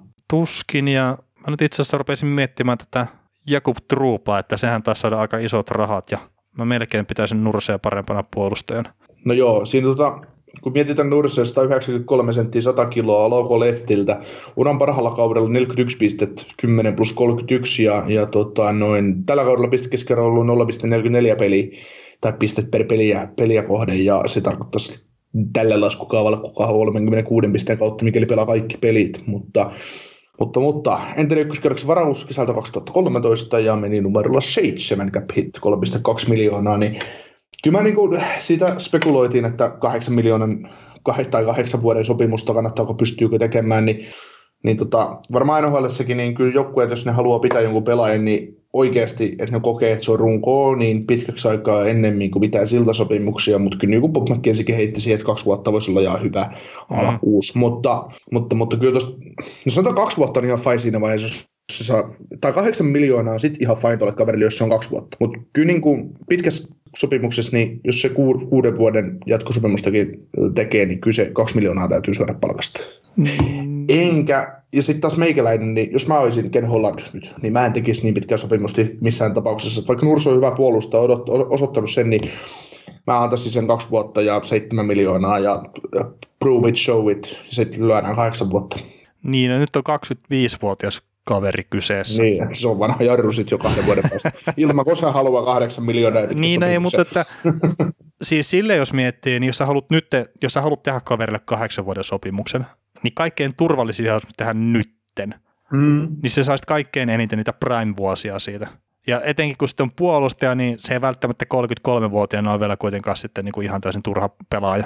Paitsi 193 senttiä 100 kiloa tällä hetkellä, että No joo, mutta onhan noita CV ja muitakin niin kuin tuolla, että mm. ei siinä joku Zenon Sarakin taitaa olla aika iso kaveri ja se on 78 vuotta ja vielä pelaa tuolla. Öö, joo, mutta se, me emme voi puhua Darren Nurseista ja Gino Kaarasta niin kuin samassa lauseeseen. Että siinä niin, on... niin, no ei siis silleen, että tietenkin Sarahan vasta opetteli luistelle 25-vuotiaana. Että... Niin, niin se pystyy pelaamaan ensin kahdeksan vuotta NHL pelkällä syöttöllä määritaidolla. mieti, mietitään nyt, kuinka kova kaveri se on ollut. Mutta se on niinku hauska itse asiassa, me hypätään Zeno Kaaraan sen verran, että, että tota, Kaaralle on sanottu joskus treeneissä, että voisit olla laukumatta täysillä, mutta ei kun kaverilla on aina täysillä. Aina, niin. joka kerta. Voisit olla laukumatta täysillä, sitten se mitä? Tämä oli näpy. se tuli vaan 108 mailia tunnissa. Joo. Mutta ei se, siis Nurse, en mä tiedä, kun just sitä Trupaa rupesi miettiä tuossa, niin just, jos sille nyt pistäisi sen kahdeksan kertaa kahdeksan sopimuksen, niin ei se välttämättä olisi loppupeleissä huono. No ei, mutta en mä Nurselle halua niin paljon silti maksaa. Niin. Ei, se, on mulle, ei se on mulle NHL osoittanut vielä, että hän on ykköspakki. Ei, ei, mutta että onko Trupa osoittanut? No ei, ei mutta niin. siis ei se ole tyhmä, joka pyytää, vaan se, joka maksaa. Niin, niin mutta että kyllähän sitä käytetään sitten verrokkina kuitenkin. Joo, mutta se oli niinku just se, että Rangers halusi Truban ja ne halusi itse sille mm, maksaa sen. Niin, kyllä. Se on taas se, että, että kyllähän niinku varmasti Edmontonkin voisi jo mielellään maksaa vaikka 40 miljoonaa vuodessa, mutta kun se ei ole mahdollista. Kyllä, mutta ei se varmaan mielenkiintoiset neuvottelut tulee, että Edmontonilla ei ole kuitenkaan se maailman helpoin tuo palkkatilanne vieläkään, niin sitten se, että mikä verran on niin varaa maksaa ja sitä kautta se jonkunnäköinen lyhyempi sopimus saattaa tulla vielä kysymykseen. Juu. sitten Nursenkin kohdalla.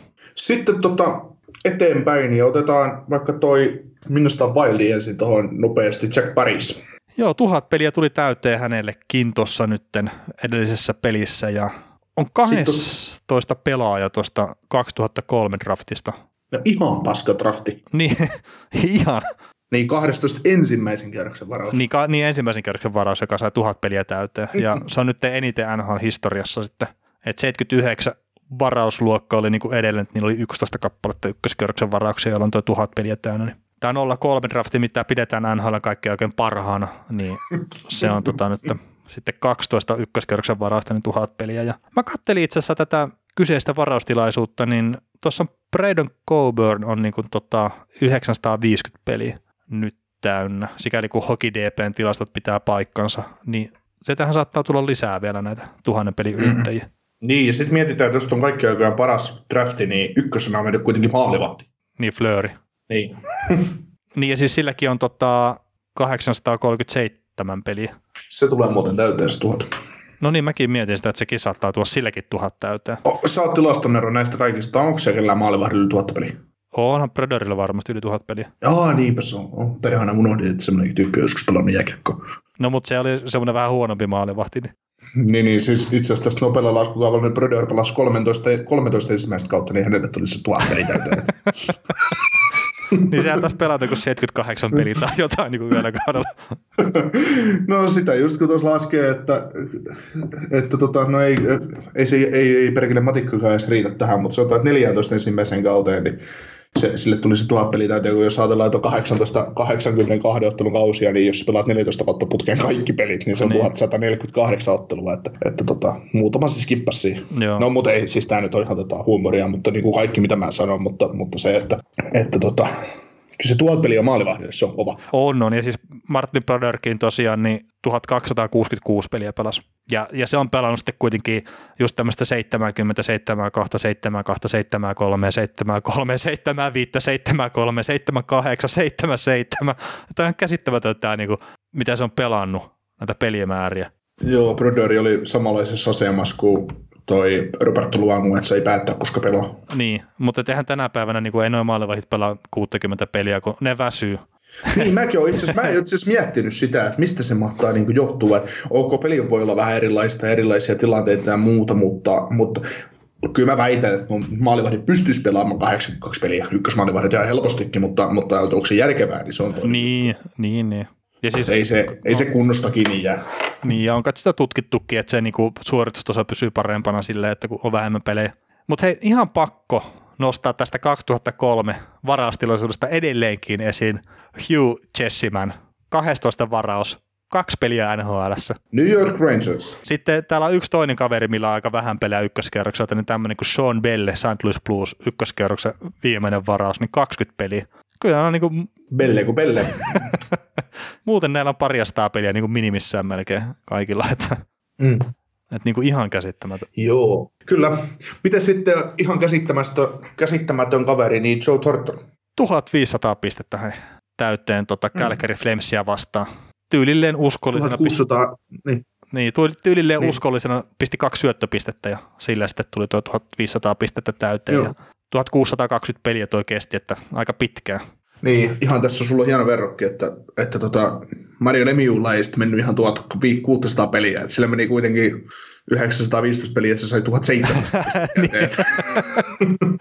Mikä Jumpolla kesti? niin, ja tota noin.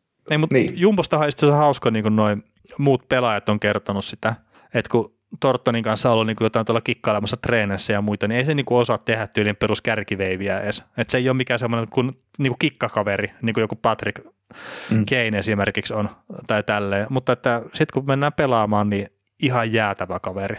Ja se, sekin kertoo niin kuin sitä, että ei sun tarvi olla välttämättä käsistään niin kuin maailman maagisin pelaaja, kunhan sulla vaan niin pää toimii. Ja sitten tietää just tosiaan, että minne mennä ja minne pistää kiekkoa ja näin, niin pystyy tekemään ihan hyvän uran.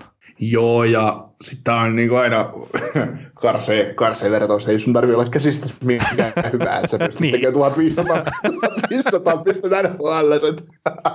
No ei, se on, niin kuin, se on niin kuin kaikki on verrannollista aina niin, tietysti, no. että, että, että, että, tota, niin kuin, joo mä ymmärrän ihan täysin, mitä sä, mitä sä sanoit tuolla kikkailu, kikkailuhommalla, mutta, mutta tota, se on niin kuin, mutta se on varmaan tavallaan ihan totta, että ei, ei ole varmaan ikinä, niin kuin, se on perustanut sen siihen, että hän on hyvä syöttämään ja ja hän on hyvä laukomaan, mutta sitten muista tulee Tortonista kanssa mieleen, kun Joonas Dosko pelasi aikoinaan uraa sensiiviseen NHL-otteluun ja San paidassa ja pelasi, pääsi pelaa sitten Tortonin laitaan ja, ja tota, ne oli Torton ja, Tortonin kiekossa ja Doskoi, ne pääsi kaksi ykköseen.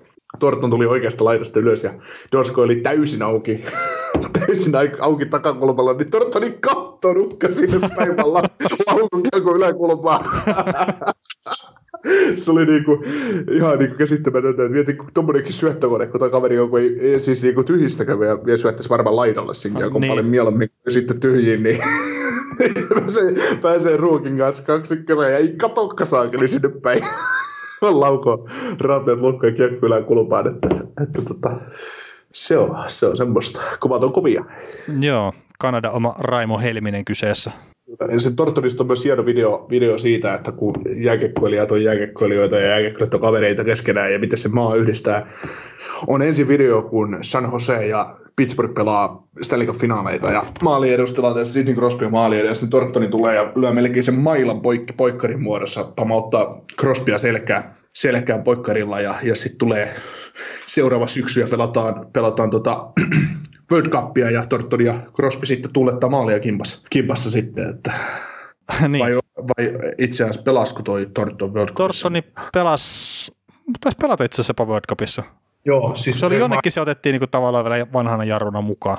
Ja se ei Joo, välttämättä tainnut siis... olla olympialaiset sitten kuitenkaan. Niin, niin Sotsi-olympialaiset tai, tai ei kun Sotsi-olympialaiset taisi olla ennen just, just näitä finaaleita, niin se oli se on just niin kuin kuvattu hienosti, että Tarttoni vetää Sidney Crosbya poikkarilla selkään, ja sitten vastaan oli ollut kavereita, tai sitten sen jälkeen oli taas kavereita, niin kuin hyviä kavereita keskenään tuuletti keskenään maalia, että, että se kentällä olevan paidan, paidan väri väärittää aika pitkälti, että niitä suhteitakin.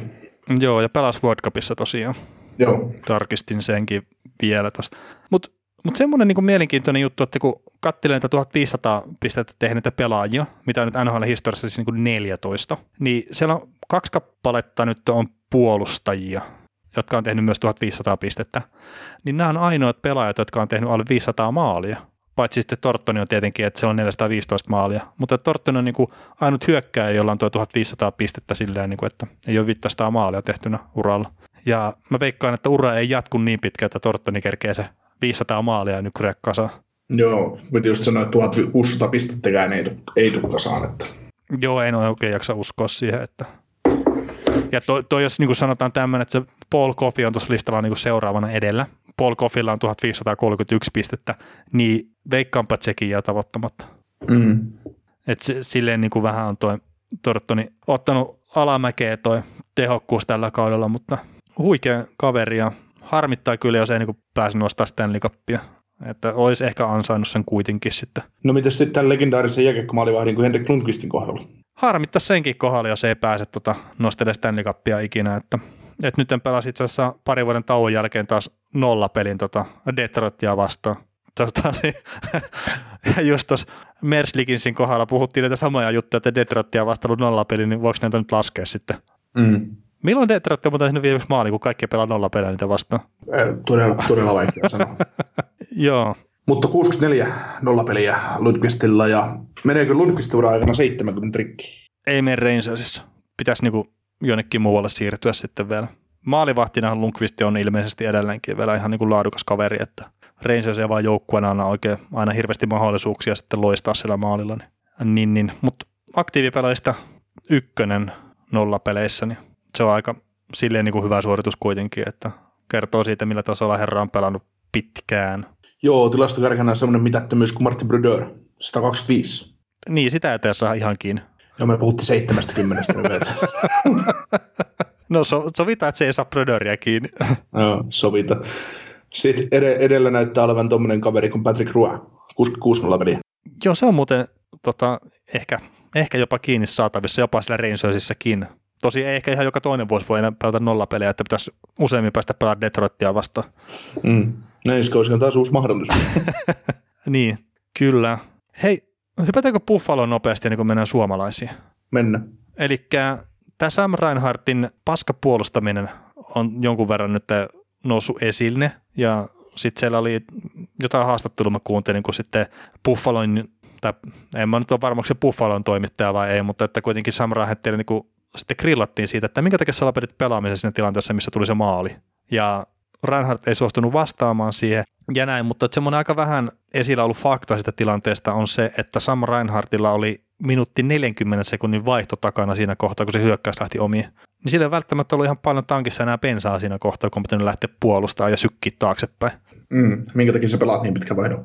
No siis sitä mä en tiedä. Mä en ole katsonut sitä vaihtoa niin kuin itsessään, mutta hyökkäysalueella oli kiekko ja sitten hyvä kysymys tietenkin, että miksi et lähde sieltä jäältä pois siinä vaiheessa, kun rupeaa piiputtaa.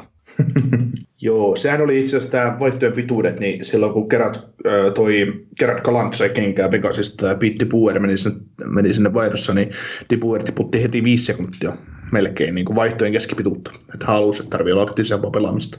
Joo, noikin on tietenkin, että ymmärrän kyllä, että niihin vaihtojen pituuksiin kiinnitetään huomiota, mutta että sitten jos nämä niin pelaa yli 50 sekuntia, niin ehkä ne jaksaa nyt sen verran siellä sykkiä kuitenkin. Mutta sekin on se vanha periaate just jääkiekosta, että kun menet kentälle, niin luisteli joka putu täysillä. Niin, no se on totta. Että sä haluat tulla pois sieltä niin. tavallaan. tavalla. No tavalla. joo, joo. Ja siis se on kyllä ihan missä tahansa tuommoisessa, ton tyyppisessä lajissa on se jääkiekko tai jalkapallo tai mikä tahansa, että jos sä sykit siellä täysillä, niin aika kova kuntoinen kaveri saat olla, että pystyt sen niin tehokkaan peliajan sitten sykkiä ihan oikeasti täysillä koko ajan. Että Mm. Et jääkiekossa aika harvoin pystyy oikeasti lepäälemään sitten isosti ainakaan tuolla tasolla, että Höntsävuorolla kyllä pystyy lepäälemään sillä, että, että voi nojalla vaikka laitaankin eikä hirveästi vielä vaikuta pelaamiseen. Niin ja Höntsävuorolla on vähän myös semmoista, että jos sä ottaisit tota noin slow motionilla kuvaa siitä pelistä, niin se kuva menisi taaksepäin. niin. Niistä pitää aika paljon nopeuttaa, että se näyttää jääkeikolta. niin. Ei ole semmoista nopeutta vielä keksittykään täällä tämä näyttää, niin oikeasti täällä olisi hyvä liikettä. Sama itse asiassa meikäläisenkin juoksemisesta on kuvattu, että ei tota voi niin oikeasti kuvata, että jos sä lyöt se slow motion, niin kuva pysähtyy. niin, ja joku kysyy, että miksi tämä on hidastettuna? ei, ei, se, ole ei. se on pari kertaa nopeammin, nopeammin nyt tuottaa tätä tahtia. niin. Joo, mutta to, kokonaisuutena toi Buffalo, pitäisi just puhuit tuosta Reinhardtista, niin hän tuli niin kasvaimenia ja tietenkin Ryan O'Reillyt ja vähän friahu, tai mitä riahunut, mutta sano vaan sitä, että on aika, tämä aika syvissä vesissä sitä organisaatio, että, että tota, emme, emme vihaa tarpeeksi häviämistä. No Buffalon kohdalla niin kuin voidaan kysyä, että minkä takia ne on vieläkään mennyt yhtään puolustajaa sieltä pois. Niin, ne vaan hankkii aina lisää. Että... Et siellä on nyt Jack Bokosen on pyytänyt tradeia pois ja mitenkä pitkään se on istunut pressikatsomussa sitten ja näin. Ja se Brandon Monturi voisi myydä, ehkä se Rasmus Ristolaisen voisi myydä, tai ihan kenetkä tahansa voisi myydä sieltä puolustuksesta pois ja yrittää saada jotain sinne hyökkäykseen, mm. mutta ei. Sehän oli just hauska, niin kuin, hauska niin kuin jotkuthan, jotkut puhuu, että Buffalo olisi kiva paikka, mutta mä oon aina saanut semmoisen kymmeryksen, että Buffalo ei ole mikään kauhean kiva paikka. Niin kaupunkina vai joukkue? Niin, niin. Mutta joo, se on, se on ikävä tilanne kyllä tuolla. Ja sitten se, että jos joukkueen sisällä on niin iso rakenteellinen ongelma, että siellä ei tarpeeksi vihata häviämistä, niin vaikea ennustaa mitään semmoista ruususta tulevaisuutta. Näin se Ja se oli niin just hauskaa, että, että tuo Raino O'Reilly puhui tästä samasta, että haukku, haukku organisaation pystyy ja tavallaan, ja sitä nyt kaupattiin St. Louisiin, ja no, mitä sitten tapahtukaan, että heti perään sitten tota Stanley Cupia ja Consmite vielä finaaleista, niin et kyllä mä luulen, että se on enemmän ongelma tuo organisaatio, että koska mä aletaan olla siinä tilanteessa, että tästä joukkue täytyisi taas rakentaa uudestaan. No ei se nyt ehkä ihan vielä siinä tilanteessa että Jack Aikel on hyvä rakennuspalanen, Rasmus Dahlin on hyvä rakennuspalanen. Ja... No, mutta se ei just, että kaupataan kaikki muut, kaikki muut mäkeen yhden kesän aikana ja pidetään ne kaksi kaveria siellä ja katsotaan, mitä saadaan ympärille. Niin, niin se on tietenkin. No niin, ihan yksinkertaisesti se ei ole. Mutta, ei, ei, mutta tota... se, siellä on niin paljon, kun se, se mitä Pekula teki silloin aikanaan, että kun se osti joukkueen ja sitten se lähti sillä linjalla, että, että okei, lompakko on auki, että ostetaan pelaajia, käytetään rahaa.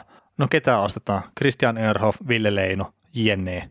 Niin, sitten tehdään Ville Leinolle sieltä lyödään sentriksi. No niin, no sekin vielä.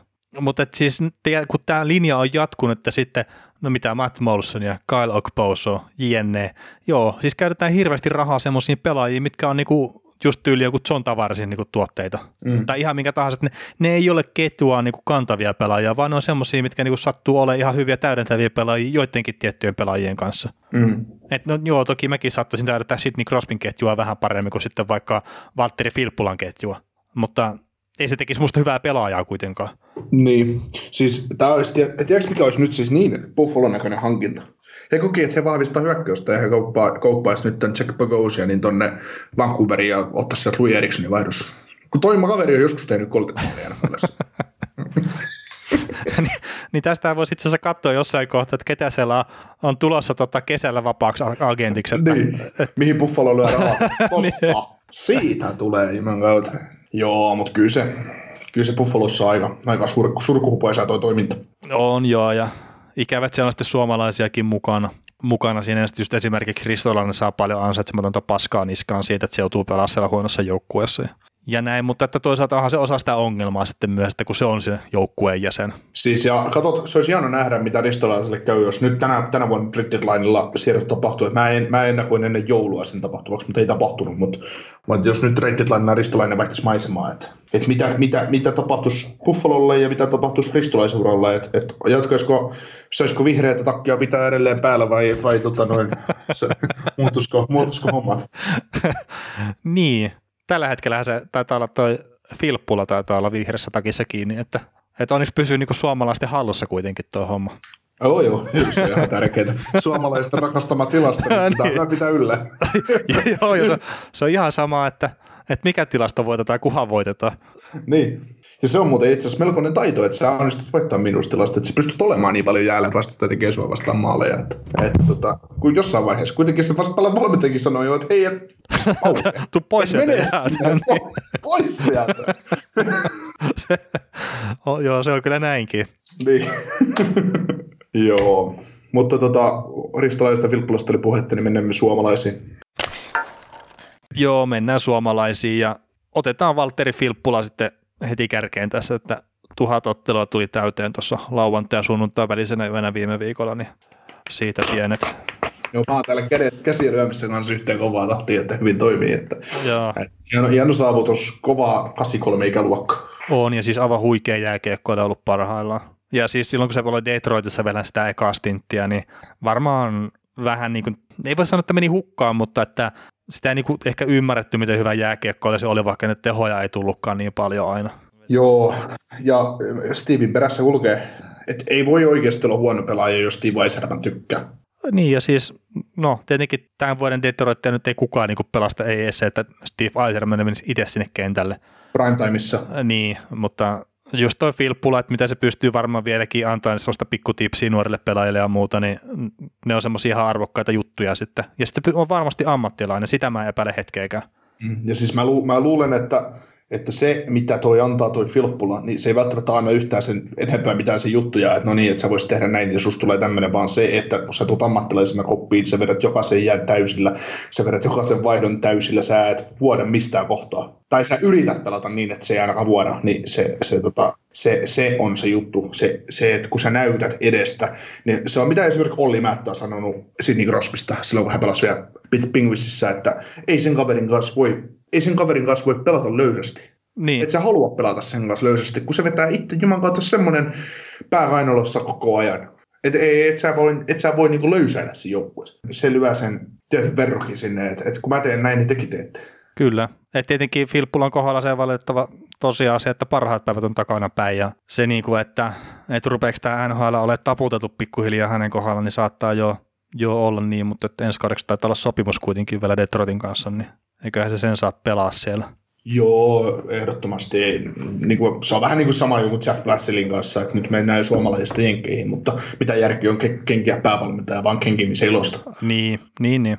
Ja siis Filppulasta nyt on pakko se sanoa, että nyt saattaa olla väärä muistikuva, sä voit korjaa, jos on, mutta Filppulasta ja Tim Thomasista on nyt se muistikuva niin kuin aina, että se oli se yksi surullisin kuuluisa jokerikaus, kun syksyllä oltiin vielä silleen, niin kuin, että kauteen lähdetään jo, että Filppula ykkössentteri ja Thomas on ykkösmaalivahti. Ekana lähtee Filppula NHL ja sitten lähtee Thomas NHL ja se kaus, mikä on sitten Joker oli sen jälkeen, niin ihan yhtä suurta luisua vaan tuon Valtteri Immosen johdolla. Joo, ei Immonen siellä kovin monta peliä ehdinyt häviämään. Että no ihan, ihan tarpeeksi. Ihan tarpeeksi. Mutta kyllä se, se, se, se satutti sitä joukkuetta, ettei se Tomasin lähtö. Että sitten se, sit siellä kävi jos jonkin, että meikäläinenkin kävi samassa koittamassa. niin mitä sä olit silloin 13? niin. se kertoo, mä Matti Virmaselle myin itseni tavallaan. Että, no mutta se on ollut helppoa se, kyllä. Niin, se on ollut helppoa. No niin, että tänne ja mä keräsin siitä hyvät siivut sen jälkeen mun ei töitä tarvitse tehdä siitä hommasta. Tissataan nyt jo kereitä Mutta se on muuten, siis tietenkin siihen aikaan tuli niinku liikaa katsottua vielä enemmän ja Jokerit oli tärkeä joukkue itselle, niin se on niinku semmoinen vaikein kausi ollut katsoa jääkiekkoa niinku ikinä. Et kun se pelaaminen oli niinku ihan täyttä paskaa. Ja sitten se oli ihan sama, ketä sinne roodasi sinne pelaajat, jota Hannes Syvästä ja kaikkea muuta niin roodattiin sinne.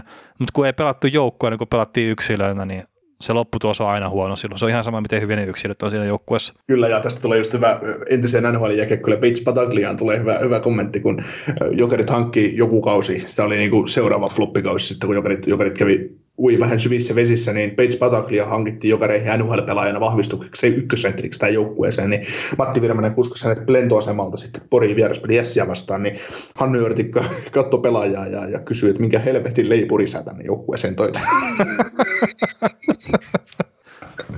Jukarissa on handlattu tähän, mutta on, se, on sieltä tullut kyllä ihan hyviä junnuja ihan tällä NHL-historiassakin. Että ihan, joo, ihan, joo. ihan, kova kaveri on joskus preikannut tuonne sarjaan, että, kyllä. että tota, vaikka tässä nyt dissataankin. Kyllä. Mutta joo, Filppula, hemmetin hieno saavutus ja, ja näin, ja toivottavasti vähän oikein tuo Detroitin laivakin, niin sitten ihan pelkkää semmoista synkkyyttä Valtterilla sitten toi loppukausi ja sitten se ensi kauskin. Mutta olisi muuten kiva nähdä vielä ehkä maajoukkuepaidassa kyseinen herra. MM-kisat. MM-kisat. Niin, niin, kyllä. Mutta mitä sitten Dallasin suunnalla, niin Joel Kiviranta kutsuttiin ylös. En tiedä, onko lähetetty jo alas takaisin, mutta silloin oli Justin Dowling ja Robin Hinsley loukkaantumisten takia poissa sitten heti ottelussa, kun nostettiin ylös, niin teki hän ura avausmaali New Jersey vastaan niin viime viikon loppuna. Nonni. Ja sai niin kuin Rick Bones on ainakin tykännyt kaverista, että se tekee kaiken, kaiken oikein jäällä. Pelaa, kuten farmista nostetun kaverin kuuluu pelata Joo, kahdeksan Näyttää- peliä pelannut ja yksi maali. Joo, näyttää jokaisessa vaihdossa, että, että hän on ansainnut tämän vaihdon. Se on, niin kuin, se on, se on hieno piirre pelaajissa. On, totta kai. No mutta sitten tota, jos farmisuunnalta päästään ylöspäin, niin käy se hissi toisenkin suuntaan, niin Jesperi Kotkoniemi lähti sitten farmiin tuonne Lava Rocketsiin. Vihdoinkin. Mä ihmettelin siis silloin viime kauden alussa, että minkä takia se niinku jätettiin tavallaan NRin puolelle. Mutta Breikka sen verran hyvin varmaan, ja kun ei joukkueessa ollut parempia senttereitä, niin Niin, mutta se, olisiko nyt taas, että kehityksen kannalta olisi ollut parempi niin kuin vetää liikassa tai just sitten siellä AHL, kun sekin olisi ollut mahdollista, niin, niin, niin mutta että pitivät NHL ja sitten tämä puolikkaan kauden lisää vielä ja nyt sitten ne pisti tota kehittymään tuonne AHL. Niin. Joo, siinä on vähän sama kuin mä sanoin Elias Petterssonista, että, että minkä takia Vancouver nostasi Elias Pettersson ekalle kaudelle ylös häviämään, niin, niin tota, Pettersson teki jotain aivan sellaista, että se Vancouver alkoi yhtäkkiä voittamaan. Että, Niin. että vähän erilaisia on nämä junnut, ketä tulee. No joo, ja siis Elias Pettersson ihan pelasi varastilaisuuden jälkeen sen ensimmäisen vuoden Ruotsissa. Mm. Et sitten jos Kotkaniemi olisi tehnyt saman, niin totta kai hän on yhtä hyvä nyt kuin Petterssoni, mutta no ei. Mutta se vaan, että tuommoinen niin yksi kehitysvuosi ei välttämättä tee huonoa just niin kuin taitopelaajalle, mikä ei ole fyysisesti valmis. Mm. Olisiko NHL semmoinen raja, että Euroopastakin raja, että täytyy olla 20 vuotta täyttänyt, että sä tuut päästä pelaamaan? Niin, tämä painaa 75 kiloa. Pettersson ei jos vieläkään. niin, eikä, eikä Kotka niin mikä välttämättä. siis kauhean bulkkikuulu ja aina käynnissä ja miten ne pääsee. Mutta semmoinen, kato, kun mä oon tässä seurannut näitä NCAA-touhuja ja näitä VHL-pelaajia ja näitä kaikkia, mitä niin junnu jonkin, niin perinteisesti jenkkipelaaja, jos et sä ihan saatana hyvä, niin sä meet yliopistoon. Ja tuut yliopiston kautta. Taikka sit, sit jos sä oot kanadalainen pelaaja, niin sä meet CHL, Canadian Hockey League. Ja sit sä tuut sieltä 19-20-vuotiaan läpi NCAA, sit sä tuut yleensä yli 20 läpi, eli sä tuut miehenä jo tuohon sarjaan ja sä pärjäät siellä. Niin voisiko siinä olla joku logiikka, että ettei kävisi tämmöisiä Jesse Pulyjärvejä tai niin kuin Kotkaniemen tapaisia tyyppejä, että, että tota, ne jäisi Eurooppaan, ne pelaisi, tai kävisi niin kuin Petterssonit, eli sä saat vähän lisää massaa luitten ympärillä ja sit sarjaan sisään ja näin, että No mutta onhan sitä ollut puhetta niin kuin ihan Suomessakin, että ei pitäisi lähteä liian aikaisin sinne Pohjois-Amerikkaan. Ja mm. sekin, niin kuin, että Ja ei ole välttämättä vai- vai- oikeata reittiä. Niin kuin. Niin ei, mutta ja vaikka olisi billainen talentti, niin kuin joku lainen osoitti sen, että siellä pystyy nuorena pelaamaan, mutta tarviiko sun lähteä sinne 20, ö, 19-vuotiaana, 18-vuotiaana? Et miksi et sä opettele pelin lainalaisuudet kuntoon Suomessa ja vaihdat Euroopassa vaikka joku, että menet sitten vaikka Sveitsiin tai KHL pelaamaan. Tai Ruotsiin. Ruotsi on to, tosi hyvä sarja. Niin, niin tota, opettelet, opettelet pelaamaan, tekee vähän fyrkkaa ja sitten lähdet Pohjois-Amerikkaan. Niin, no, Meet sinne Teemus Läntenä 21 vai 22-vuotiaana, paukutat 70 maalia ensimmäisen kauteen. niin, siis kyllä mä nyt ymmärrän se tavalla, että joukkueet painostaa ja aika paljon enemmän saa rahaa siellä Pohjois-Amerikassa sitten, kun sinne lähtee pelailemaan ja näin, mutta että just se, mikä se pitkän tähtäimen suunnitelma sitten on, että, että mikä on oikeasti parhaaksi sille pelaajalle. Mm. Että just niin kuin, no otetaan nyt se Patekin esimerkiksi, niin siis sehän pelasi hyvin tai niin kuin tuloksellisesti hyvin ensimmäisellä kaudella. Pelillisesti sitten sitä voi olla eri mieltä, etenkin kun katsoo tällä kaudella sen pelaamista. Mutta että olisiko se pelaaminen niin kuin ollut toisella kaudella jo erinäköistä, jos olisi pelannutkin sen tavallaan tulokaskautensa vielä Suomessa. Mm. Että olisiko se oppinut enemmän, olisiko se pystynyt treenaamaan paremmin JNE sen, sen yhden kauden aikana, jos olisi vielä vetänyt tapparassa toisen kauden. Isolla, todella isolla vastuulla. Mm. Ne isolle yleisölle vetänyt hallit täyteen joku, joka, joka matsiin Suomessa. Ja... Niin, mutta ei, ei sitä voi niinku sanoa Laineen kohdalla, että se on tehnyt väärin, tai välttämättä voi sanoa, että Puljärven kohdalla, että se on tehnyt väärin. Että tietenkin voi jälkiviisastella ja näin, että, että, että, että ei ollut valmis ja olisi ollut parempi pelaa Euroopassa ja näin, mutta että se vähän, mitä mä oon nähnyt Puljärven pelaamista tällä kaudella liikassa, niin ei se mun mielestä ole vieläkään valmis NHL, että Ei. ei, ei ne niinku jutut ei ole poistunut sitä pelaamisesta, minkä takia se ei pärjää siellä NHL. Niin, ja se on mun mielestä optinen harha, että liikaakin pidetään aina semmoisena kovana sarjana. Että kyllä se nykyään alkaa olemaan semmoinen sarja, että sinne pääsee aivan liian helposti siihenkin sarjaan sisälle. Että totta kai sieltä tulee ihan hyviä pelaajia läpi, mutta, mutta tuo, talentit tulee mistä tahansa läpi, että se on ihan sama. Niin, no se, se on totta, ja sehän niin kuin tuossa NHLssäkin, että kun on tarpeeksi hyvä talentti, niin kyllä sä niin tavallaan raivaat sen ties siitä ja sä pystyt selättämään ne ongelmat, mitä sulla on sitten siinä. Et ei siellä ole niitä 18-vuotiaita pelaajia niin kuin minkään maalaisia, mitkä olisi valmiita pelaajia. Ei edes Connor McDavid tai Sidney Crosby tai Mario Lemieux tai Wayne Gretzky. Et niillä on jokaisella on kasvun paikkaa aina. Joo, ja niillä on se oma talentti, miksi ne pärjää. Että, että, ja sama niin kuin se on tämä vuosi hyvin näyttänyt se, että Jack Hughes ja Kaapo Kakko, että menee niin nuorina varauksina, kerkivarauksina sisään, mutta ei olekaan samanlaista liitoa, mitä oli Matthewsilla ja McDavidillä ja kumppaneilla. Että. Mm, niin kyllä. Mutta otetaan yksi ainakin suomalaisuutinen vielä tähän ennen kuin hypätään viikon joukkueeseen ja otetaan tämä Kasperi Kapasen tilanne. Eli oli lauantaina terveenä raapustuksen tota ottavaa vastaan ja johtuu siitä, että oli perjantai-harjoituksista sitten niin kuin nukkunut vähän pommiin, että oli myöhästynyt niistä, niin omien sanojen mukaan ei ollut ensimmäinen kerta, kun näin on tapahtunut, että AHL on kulma joskus tapahtunut tämmöistä vastaavaa. No, coachi heitti siihen, mikä on silloin ollut tietenkin siellä ton Kapasen kanssa, niin että joo, että hän ei muista tämmöistä tapausta, mutta että kiva muuten. Mutta mitä, mitä mieltä tuosta Kapasen jutusta? Joo, se vähän sillä niin kuin, semmoinen, että kyllä se oikein, oikeasta töistä voi olla pois, mutta en mä nyt jääkäkkoa reineistä lähtisi ole. No niin. Joo, ja siis tuo Kapasen tapaus, niin, niin, niin tota, että joo, oikeasta töistä voi olla pois, mutta en tiedä mistä töistä voi olla pois tai mistä töistä voi myöhästyä, että ei se ole missään hyväksyttävää, mutta on tuo niin vähän hassu toi, että niin harjoituksista myöhästyt. Et mä nyt en edes tiedä, mihin aikaan jotkut aamuharjoitukset alkaa NHLssä. Kymmeneltä. No se, niin, no sekin, että itse ollut monta tuntia töissä jo siinä kohti, jos menee aamuvuoroon. Mutta joo, ja sitten se, että mulle jäi semmoinen käsitys, että ne ei ole välttämättä ollut aamupäiväharjoitukset, mistä se on niinku ollut myöhässä, että ne on niinku ollut iltapäivän puolella alkaneet harjoitukset. Ja jos tämä käsitys nyt on oikein, niin se pommin nukkuminen on sitten ollut aika tavallaan lahjakasta, että, että jos yli puolen päivää vedetään tirsoja, niin, niin, niin sitten voi niinku vähän kysellä sitä, että eletäänkö ihan semmoista urheilijaelämää välttämättä ja, ja näin, että onko sitten haluttu senkin tekijän vähän näpäyttää, että, että Kapane on tullut siellä silmät helmäpedinä ja vähän vanha viinahaissun, niin sitten on katsottu, että ehkä hyvä pistää kaveri nyt tota, tuonne poppariosastolle yhdeksi peliksi, että oppii sitten olemaan taas hetken. Juu, mutta Onko vielä suomalaisista jotain, mitä haluat nostaa esille vai? No mennä viikolla Antti Antapit pelasi kauden toisen nollavälin Edmontonia vastaan ja Tuukka Raskin olisi Vancouverin ja kauden kolmas nolla hänelle ja 19 voittoa. Että nämä oli tuossa vaiheessa viime viikkoa, että näitä ei ole päivitetty näitä tilastoja, mutta Joo. kuitenkin ne on suomalaiset, suomalaiset maalivartti on saanut jotain kiinni. Kyllä, kyllä. Mutta se, seuraavaksi viikon joukkue. Tällä viikolla niin viikon joukkueena on sitten niinkin paljon kuin Nashville Predators. Ja, ja Predatorsin kausihan tähän asti on syynyt sillä tavalla, että ne on voittanut 26 peliä ja hävinnyt 20 varsinaisella peliajalla ja sitten seitsemän peliä vielä varsinaisen peliajan jälkeen. Ja 59 pistettä ovat sitten koonneet toistaiseksi tuonne runkosarjan sarjataulukkoon.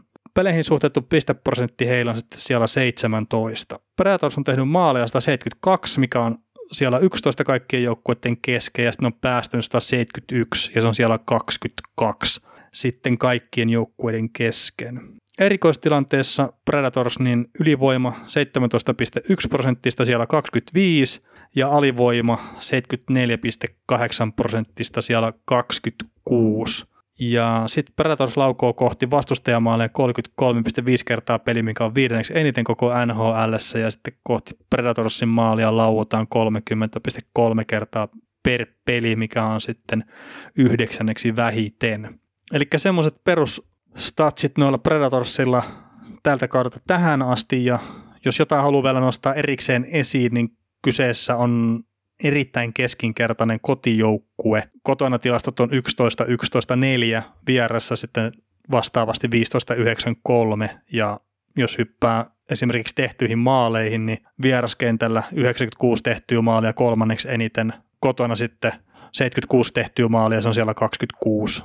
Mutta sitten taas vastavuoroisesti vierassa ne pelaa NHL huonota alivoimaa, alle 70 prosenttista, niin vähän tämmöinen erikoinen joukkue kyllä noin niin tilastojen puolesta tämä Predatorssi.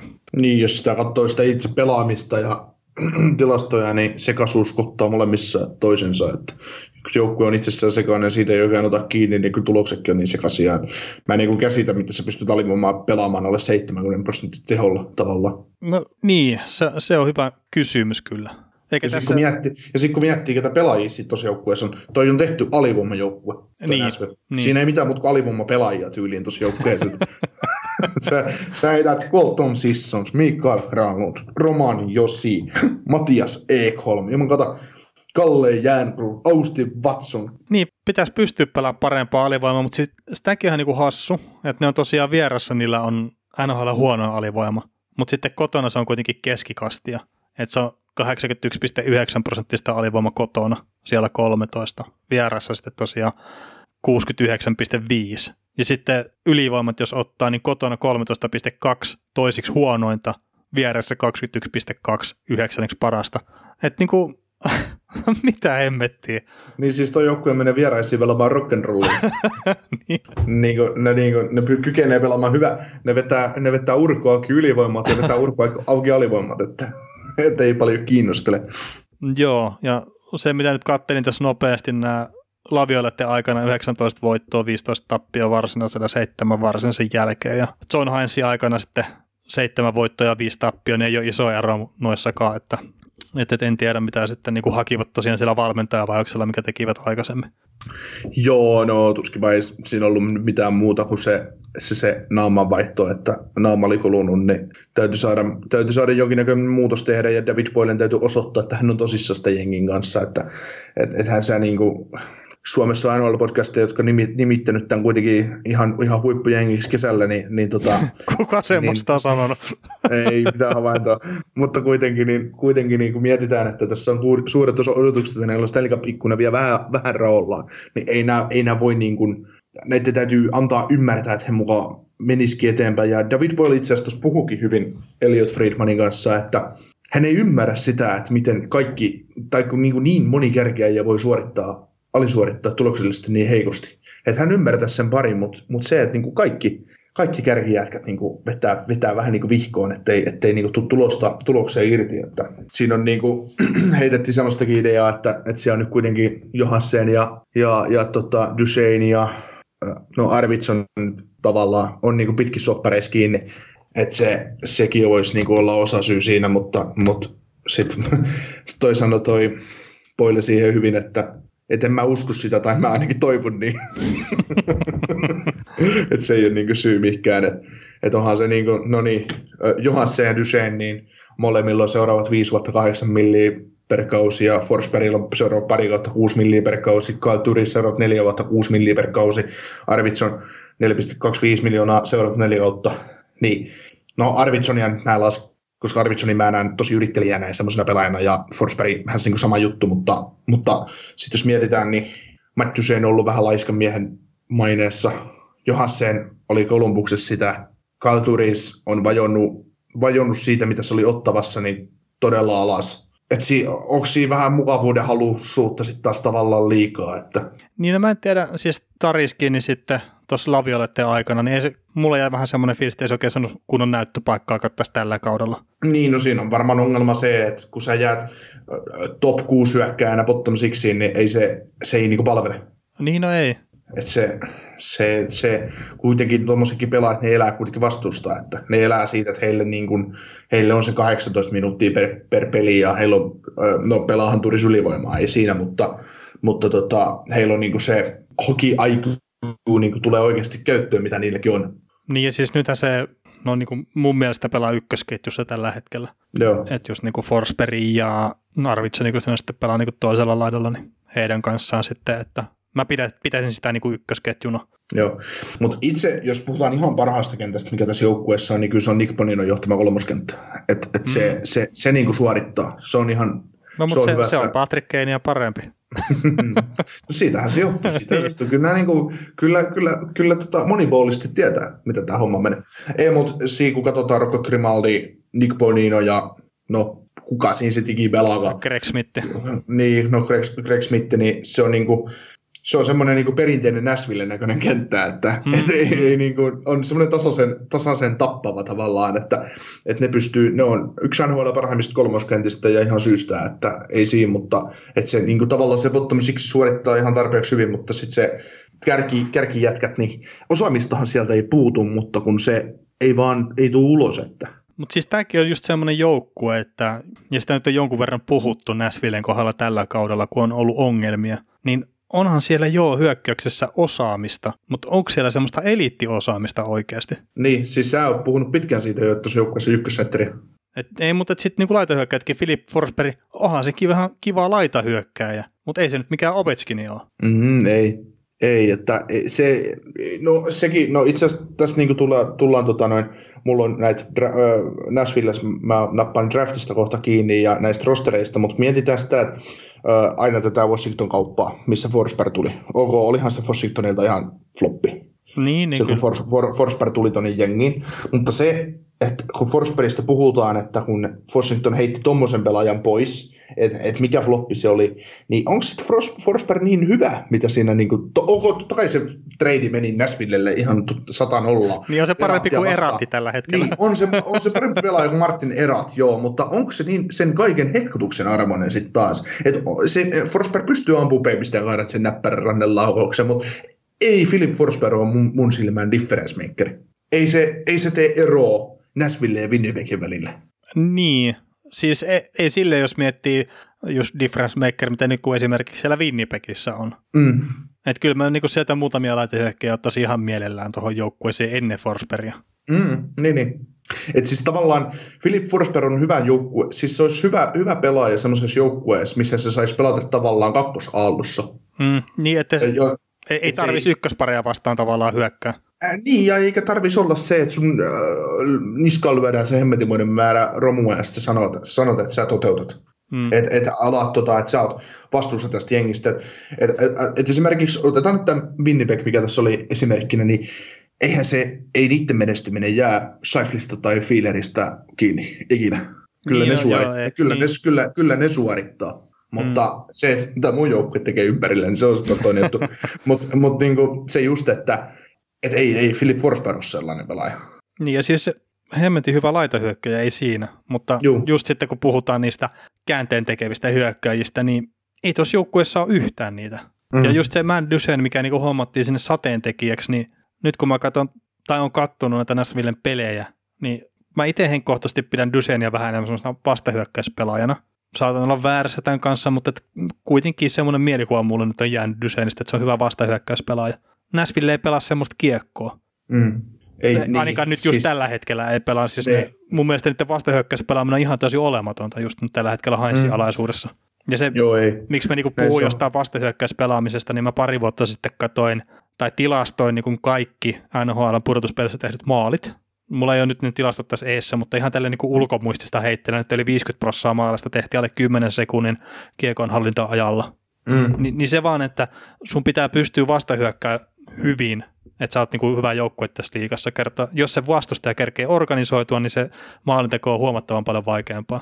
Mm, ja, se ja sen näkee tällä hetkellä Näsvillen pelissä, että ne joutuu tekemään duuni ihan sikana maalien eteen. Niin, se on niin vähän sama tuossa keskisessä divisioonassa, että me ollaan, me ollaan puhuttu monessa määrin jo, ollaan puhuttu keskenään ja ollaan saatettu puhua niin podcastissakin, että Dallasista, mikä on Dallasin ongelma, ne ei päästä yhtään maalia, mutta ei ne kyllä teekään yhtään mitään. Niin et, et, et, siinä, on, siinä on se, että et, et, et, et, niin kuin samanlaista niin kuin menee just tuohon Nashvilleen, että et, et, esimerkiksi syksyllä, kun me katsottiin Nashvilleen, niin Nashvillehän voitti pelejä, joita, joita, joita sen olisi pitänyt hävitä. Ja sitten se hävisi pelejä, joita, joita sen olisi pitänyt voittaa. Hmm oli monta kertaa sellainen tilanne, mitä, mitä mekin ollaan juteltu, niin äh, tässä tulee just se, että tota, äh, näille saattaa olla kevyt hinta antaa maali, mutta ne joutuu itse tekemään ihan hirveän työn yhden maalin eteen. No siis se tuntuu ainakin nyt tässä, mitä katselin näitä viime pelejä. Toki onhan ne myös tehnyt niitä semmoisia niin maaleja, mitä ei pitäisi tehdä. Mm. Mutta mut sitten jos siihen, niin kuin, no mä en itse asiassa haluaisi hirveän paljon silleen niin kuin heittää näiden maalivahtien syliin, että Rinne ja Saros, niin joo, totta kai ne voisi pelata paljon paremmin, ja siis ihan joka ikinen maalivahti, joka päästää ikinä yhdenkin maalin, niin voisi aina pelata paremmin.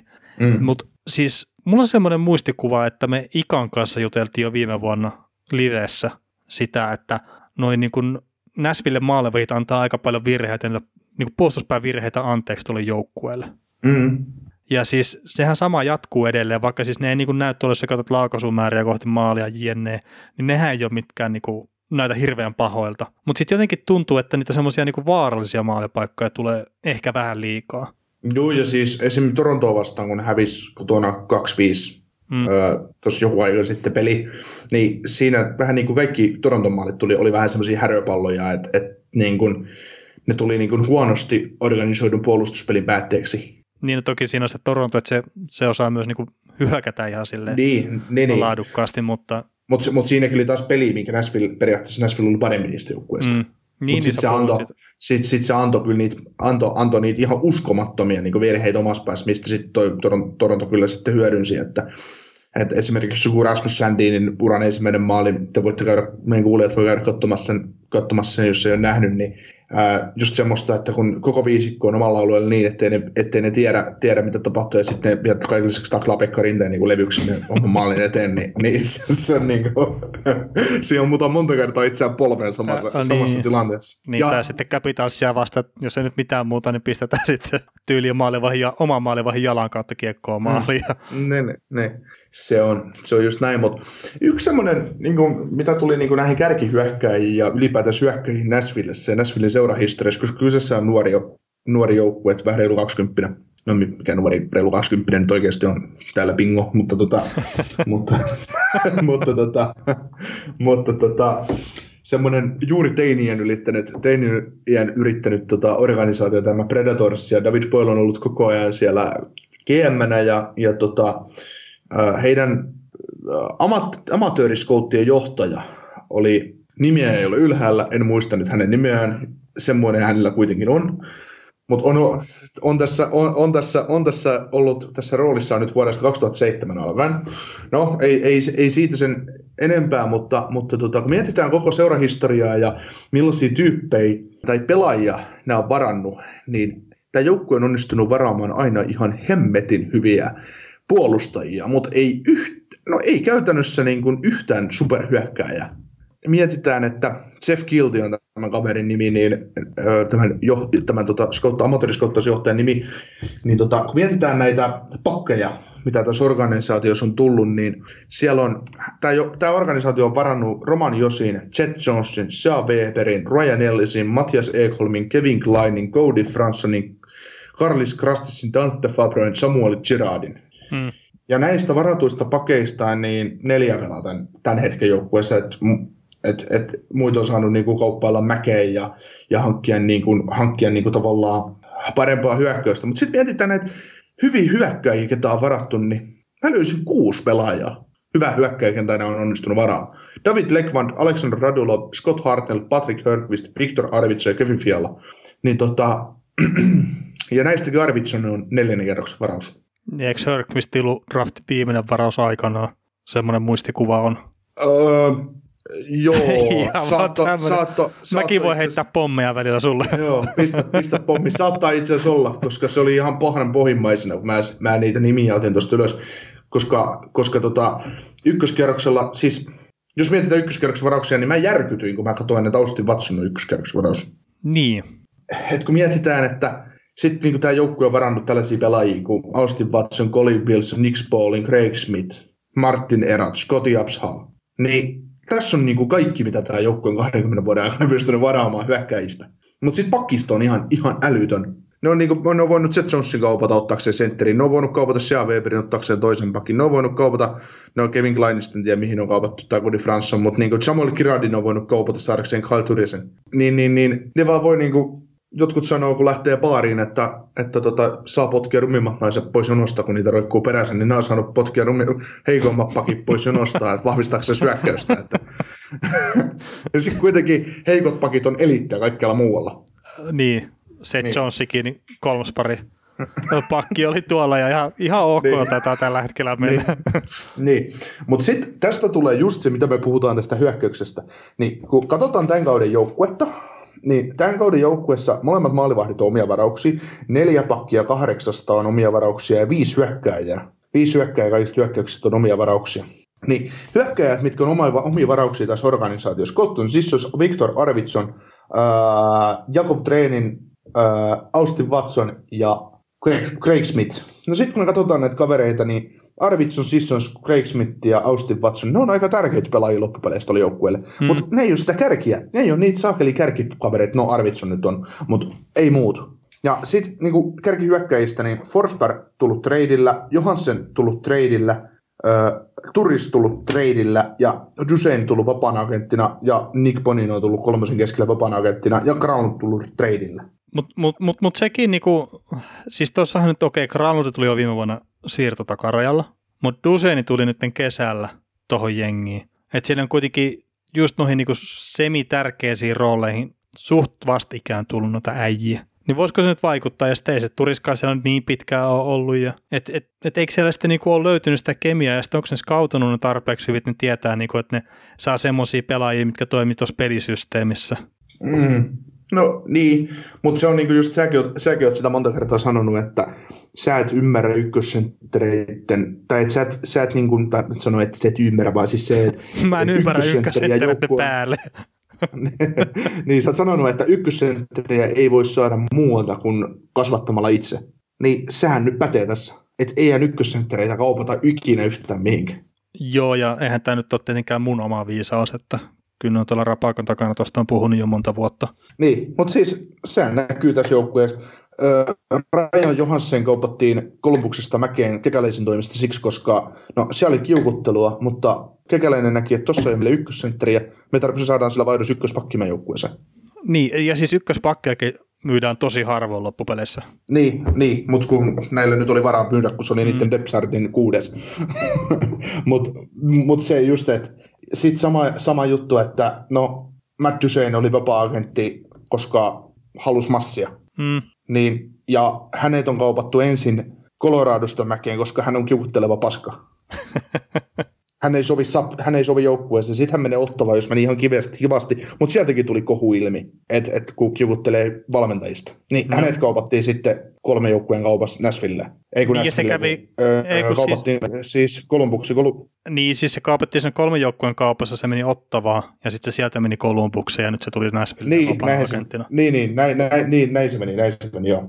Et, et se, Toi Duseini on, niin on muuten mielenkiintoinen kultasormi kyllä näiden joukkueiden kanssa myös. Että jos Taylor Hall on kultasormi näiden niin kuin ykkös, ykkösvarausvuorien kanssa, niin Matt Dusein on kyllä sitten omalla tavallaan myös, että miten se pystyy upottamaan joukkueen kuin joukkue.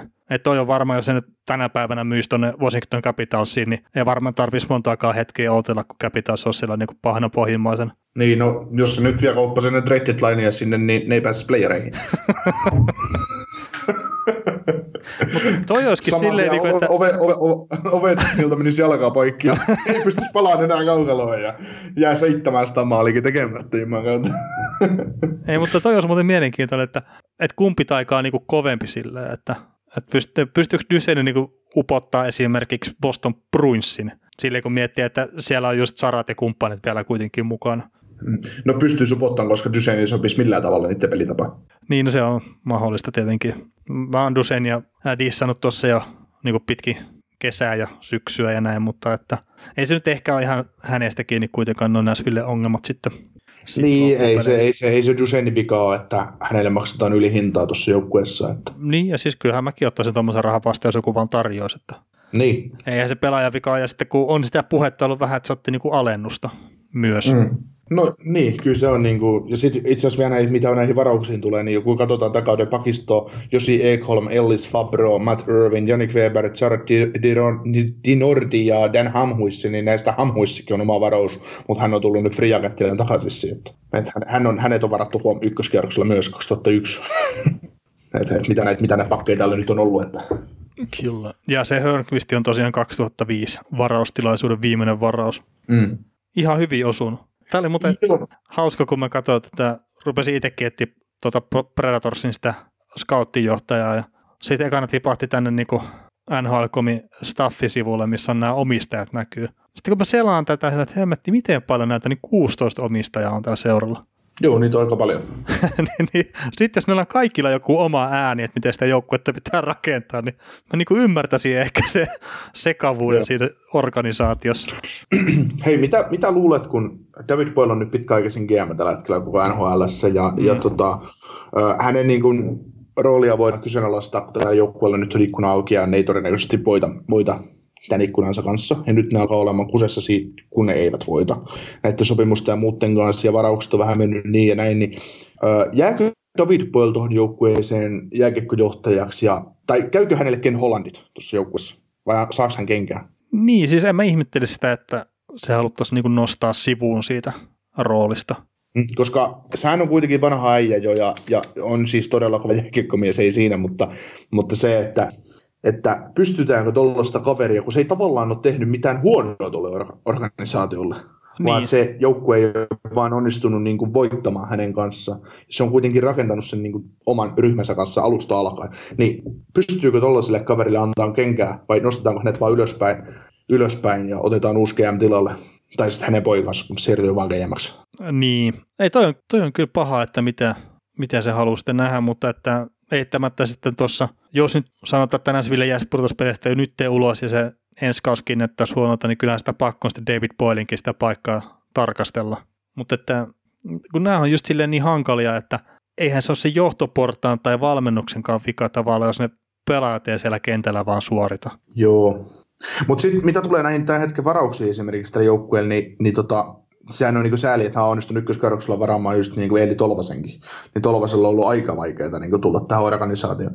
Niin sitten mietitään, että jos katsotaan, ketä niin hyökkäinä on tulossa, niin Tolvasen lisäksi äh, Tolvanen pelaa AHL yhdessä tämmöisen potentiaalisen Thomas Novakin kanssa, mutta tota, sitten on niin kuin kesän 2019 ykköskerroksvaraus Filip Tomasino painaa AHL, yli kaksi, kaksi pistettä per peli kautta, että siinä, siinä voi olla ihan tulevaisuuteen ihan kova jätkä. Kova jätkä. Ja sitten Boston Universityssä on Patrick Harper niminen iso koko, tai, niin kuin, ää, tai hyökkääjä, Patrick Harper niminen hyökkääjä ja, ja, ja tota, pelaa niin kuin, samassa joukkueen Trevor Segrasin kanssa, joka on sun tuntemana Anaheim Ducksin kärkivarauksia, niin, niin, niin, niin Harper tekee ihan hyviä tehoja yliopistossa, mutta koko saattaa muodostua suureksi ongelmaksi. Se on yksi senttiä pitkä, pitkä kaveri vaan, että, että, että voi olla, mutta se ei välttämättä nykyään ole enää niin iso juttu. Ei, jos skillsit vaan riittää, mutta sitten taas tehnyt 21-vuotiaana yli piste per peli keskiarvolla, että Tsekras on tota, pari pistettä vähemmän koko kaudella tehnyt ja, ja tota, on kolme vuotta nuorempi, että siinä on mm, se ero, että niin minkä kyllä. takia tämä Harper on ollut viidennen kerroksen varaus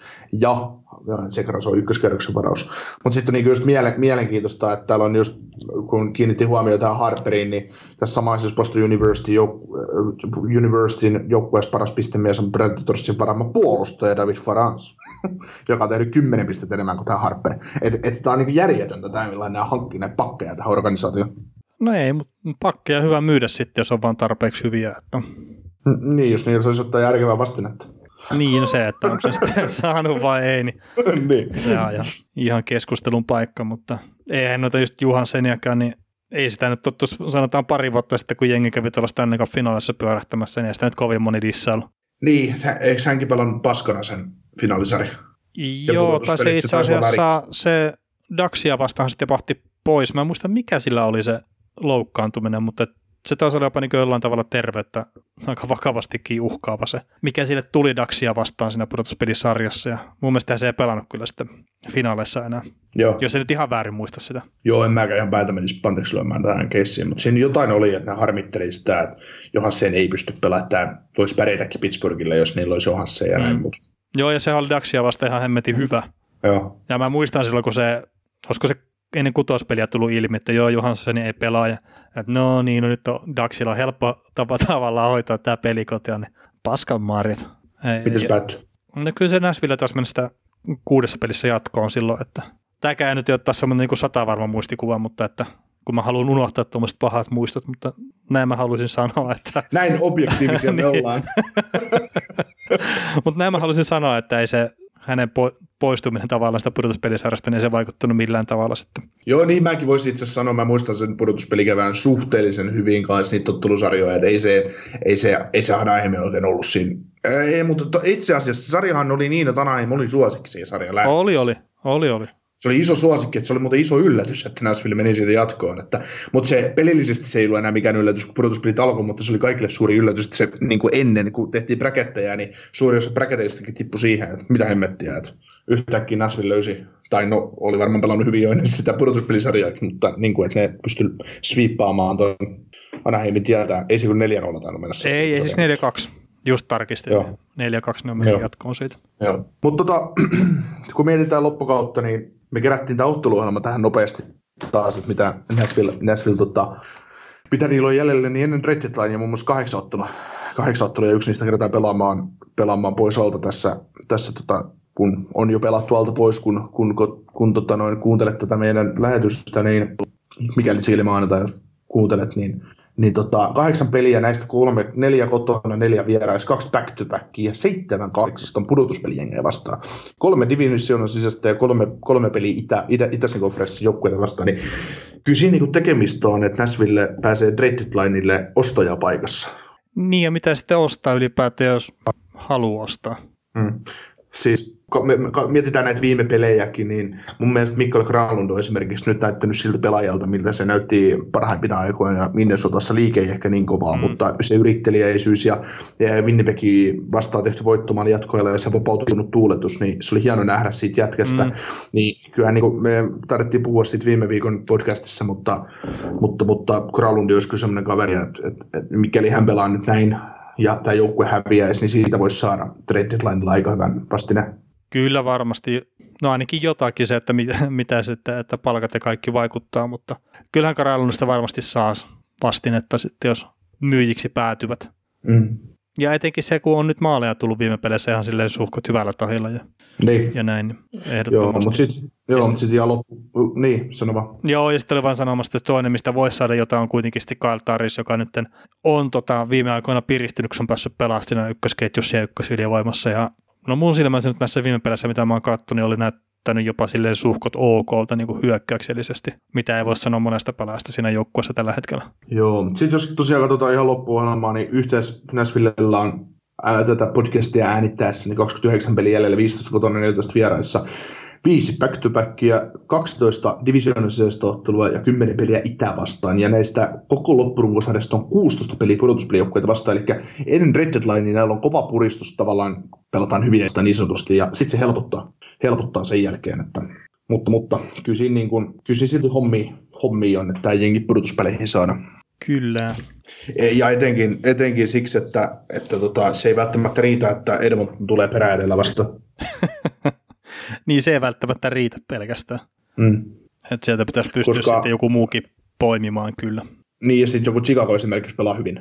Hyvää lätkää tavallaan tällä hetkellä, että Chicago voi tulla takaa ohi Ja, ja sitten niinku, esimerkiksi kun kuusi pistettä on tällä hetkellä Rodallasi vai Colorado, joka nyt on, on sitten tota, noin Centralin kolmantena, niin sitähän Nashville ei kiinni enää ota. No joo, ei todennäköisesti, että pitäisi aika hyvä voittoputki osattua kohdalle ja sitten vähän niin kuin epäonnea siinä eessä, tai no epäonnea, mutta et huonoa putkea eessä. Niin. Mm.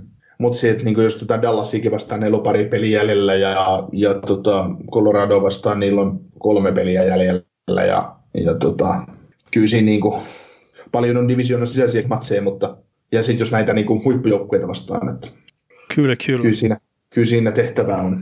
On, on kova, kova savotta on kyllä tuolla joukkueella, kun se pelaaminen ei näytä hirveän hyvältä. Mm. Ja, ja siis mä en ollut hirveän niin kuin, vakuuttunut siitä, mitä se näytti Lavioletin alaisuudessa tuo pelaaminen, mutta mun mielestä se näyttää vielä huonommalta tuon Heinzin alaisuudessa. Joo, ei se... Et, ei se et niin ehkä puolustavat jo niin kuin, ehkä vähän tiiviimmin, en ole siitäkään niin varma, mutta etenkin se hyökkäyspelaaminen, niin se on ihan kammottavan näköistä. Että... Vailla päämäärää. Niin, ja siis se on niin kuin, tosiaan kyllä siellä on ihan laadukkaita hyökkäjiä, joo, ei ehkä niitä tähtipelaajia tuohon sarjaan, ihan semmoista supertähtitasoa, mutta riittävän laadukasta puolustuksessa Josi on yksi aina parhaita puolustajia, sanoo jotkut edistyneet teostot mitä tahansa, ja E3 on ihan äärettömän hyvä puolustaja.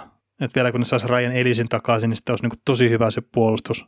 Mä uskon Pekka Rinteeseen ja Juuso Sarokseenkin vielä sen verran, että ne niin pystyy olemaan riittävän hyviä maalivahteja tuossa sarjassa, niin se on niin iso kysymysmerkki, että miksi tuo jengi on niin tuuliajalla kuin se on ollut.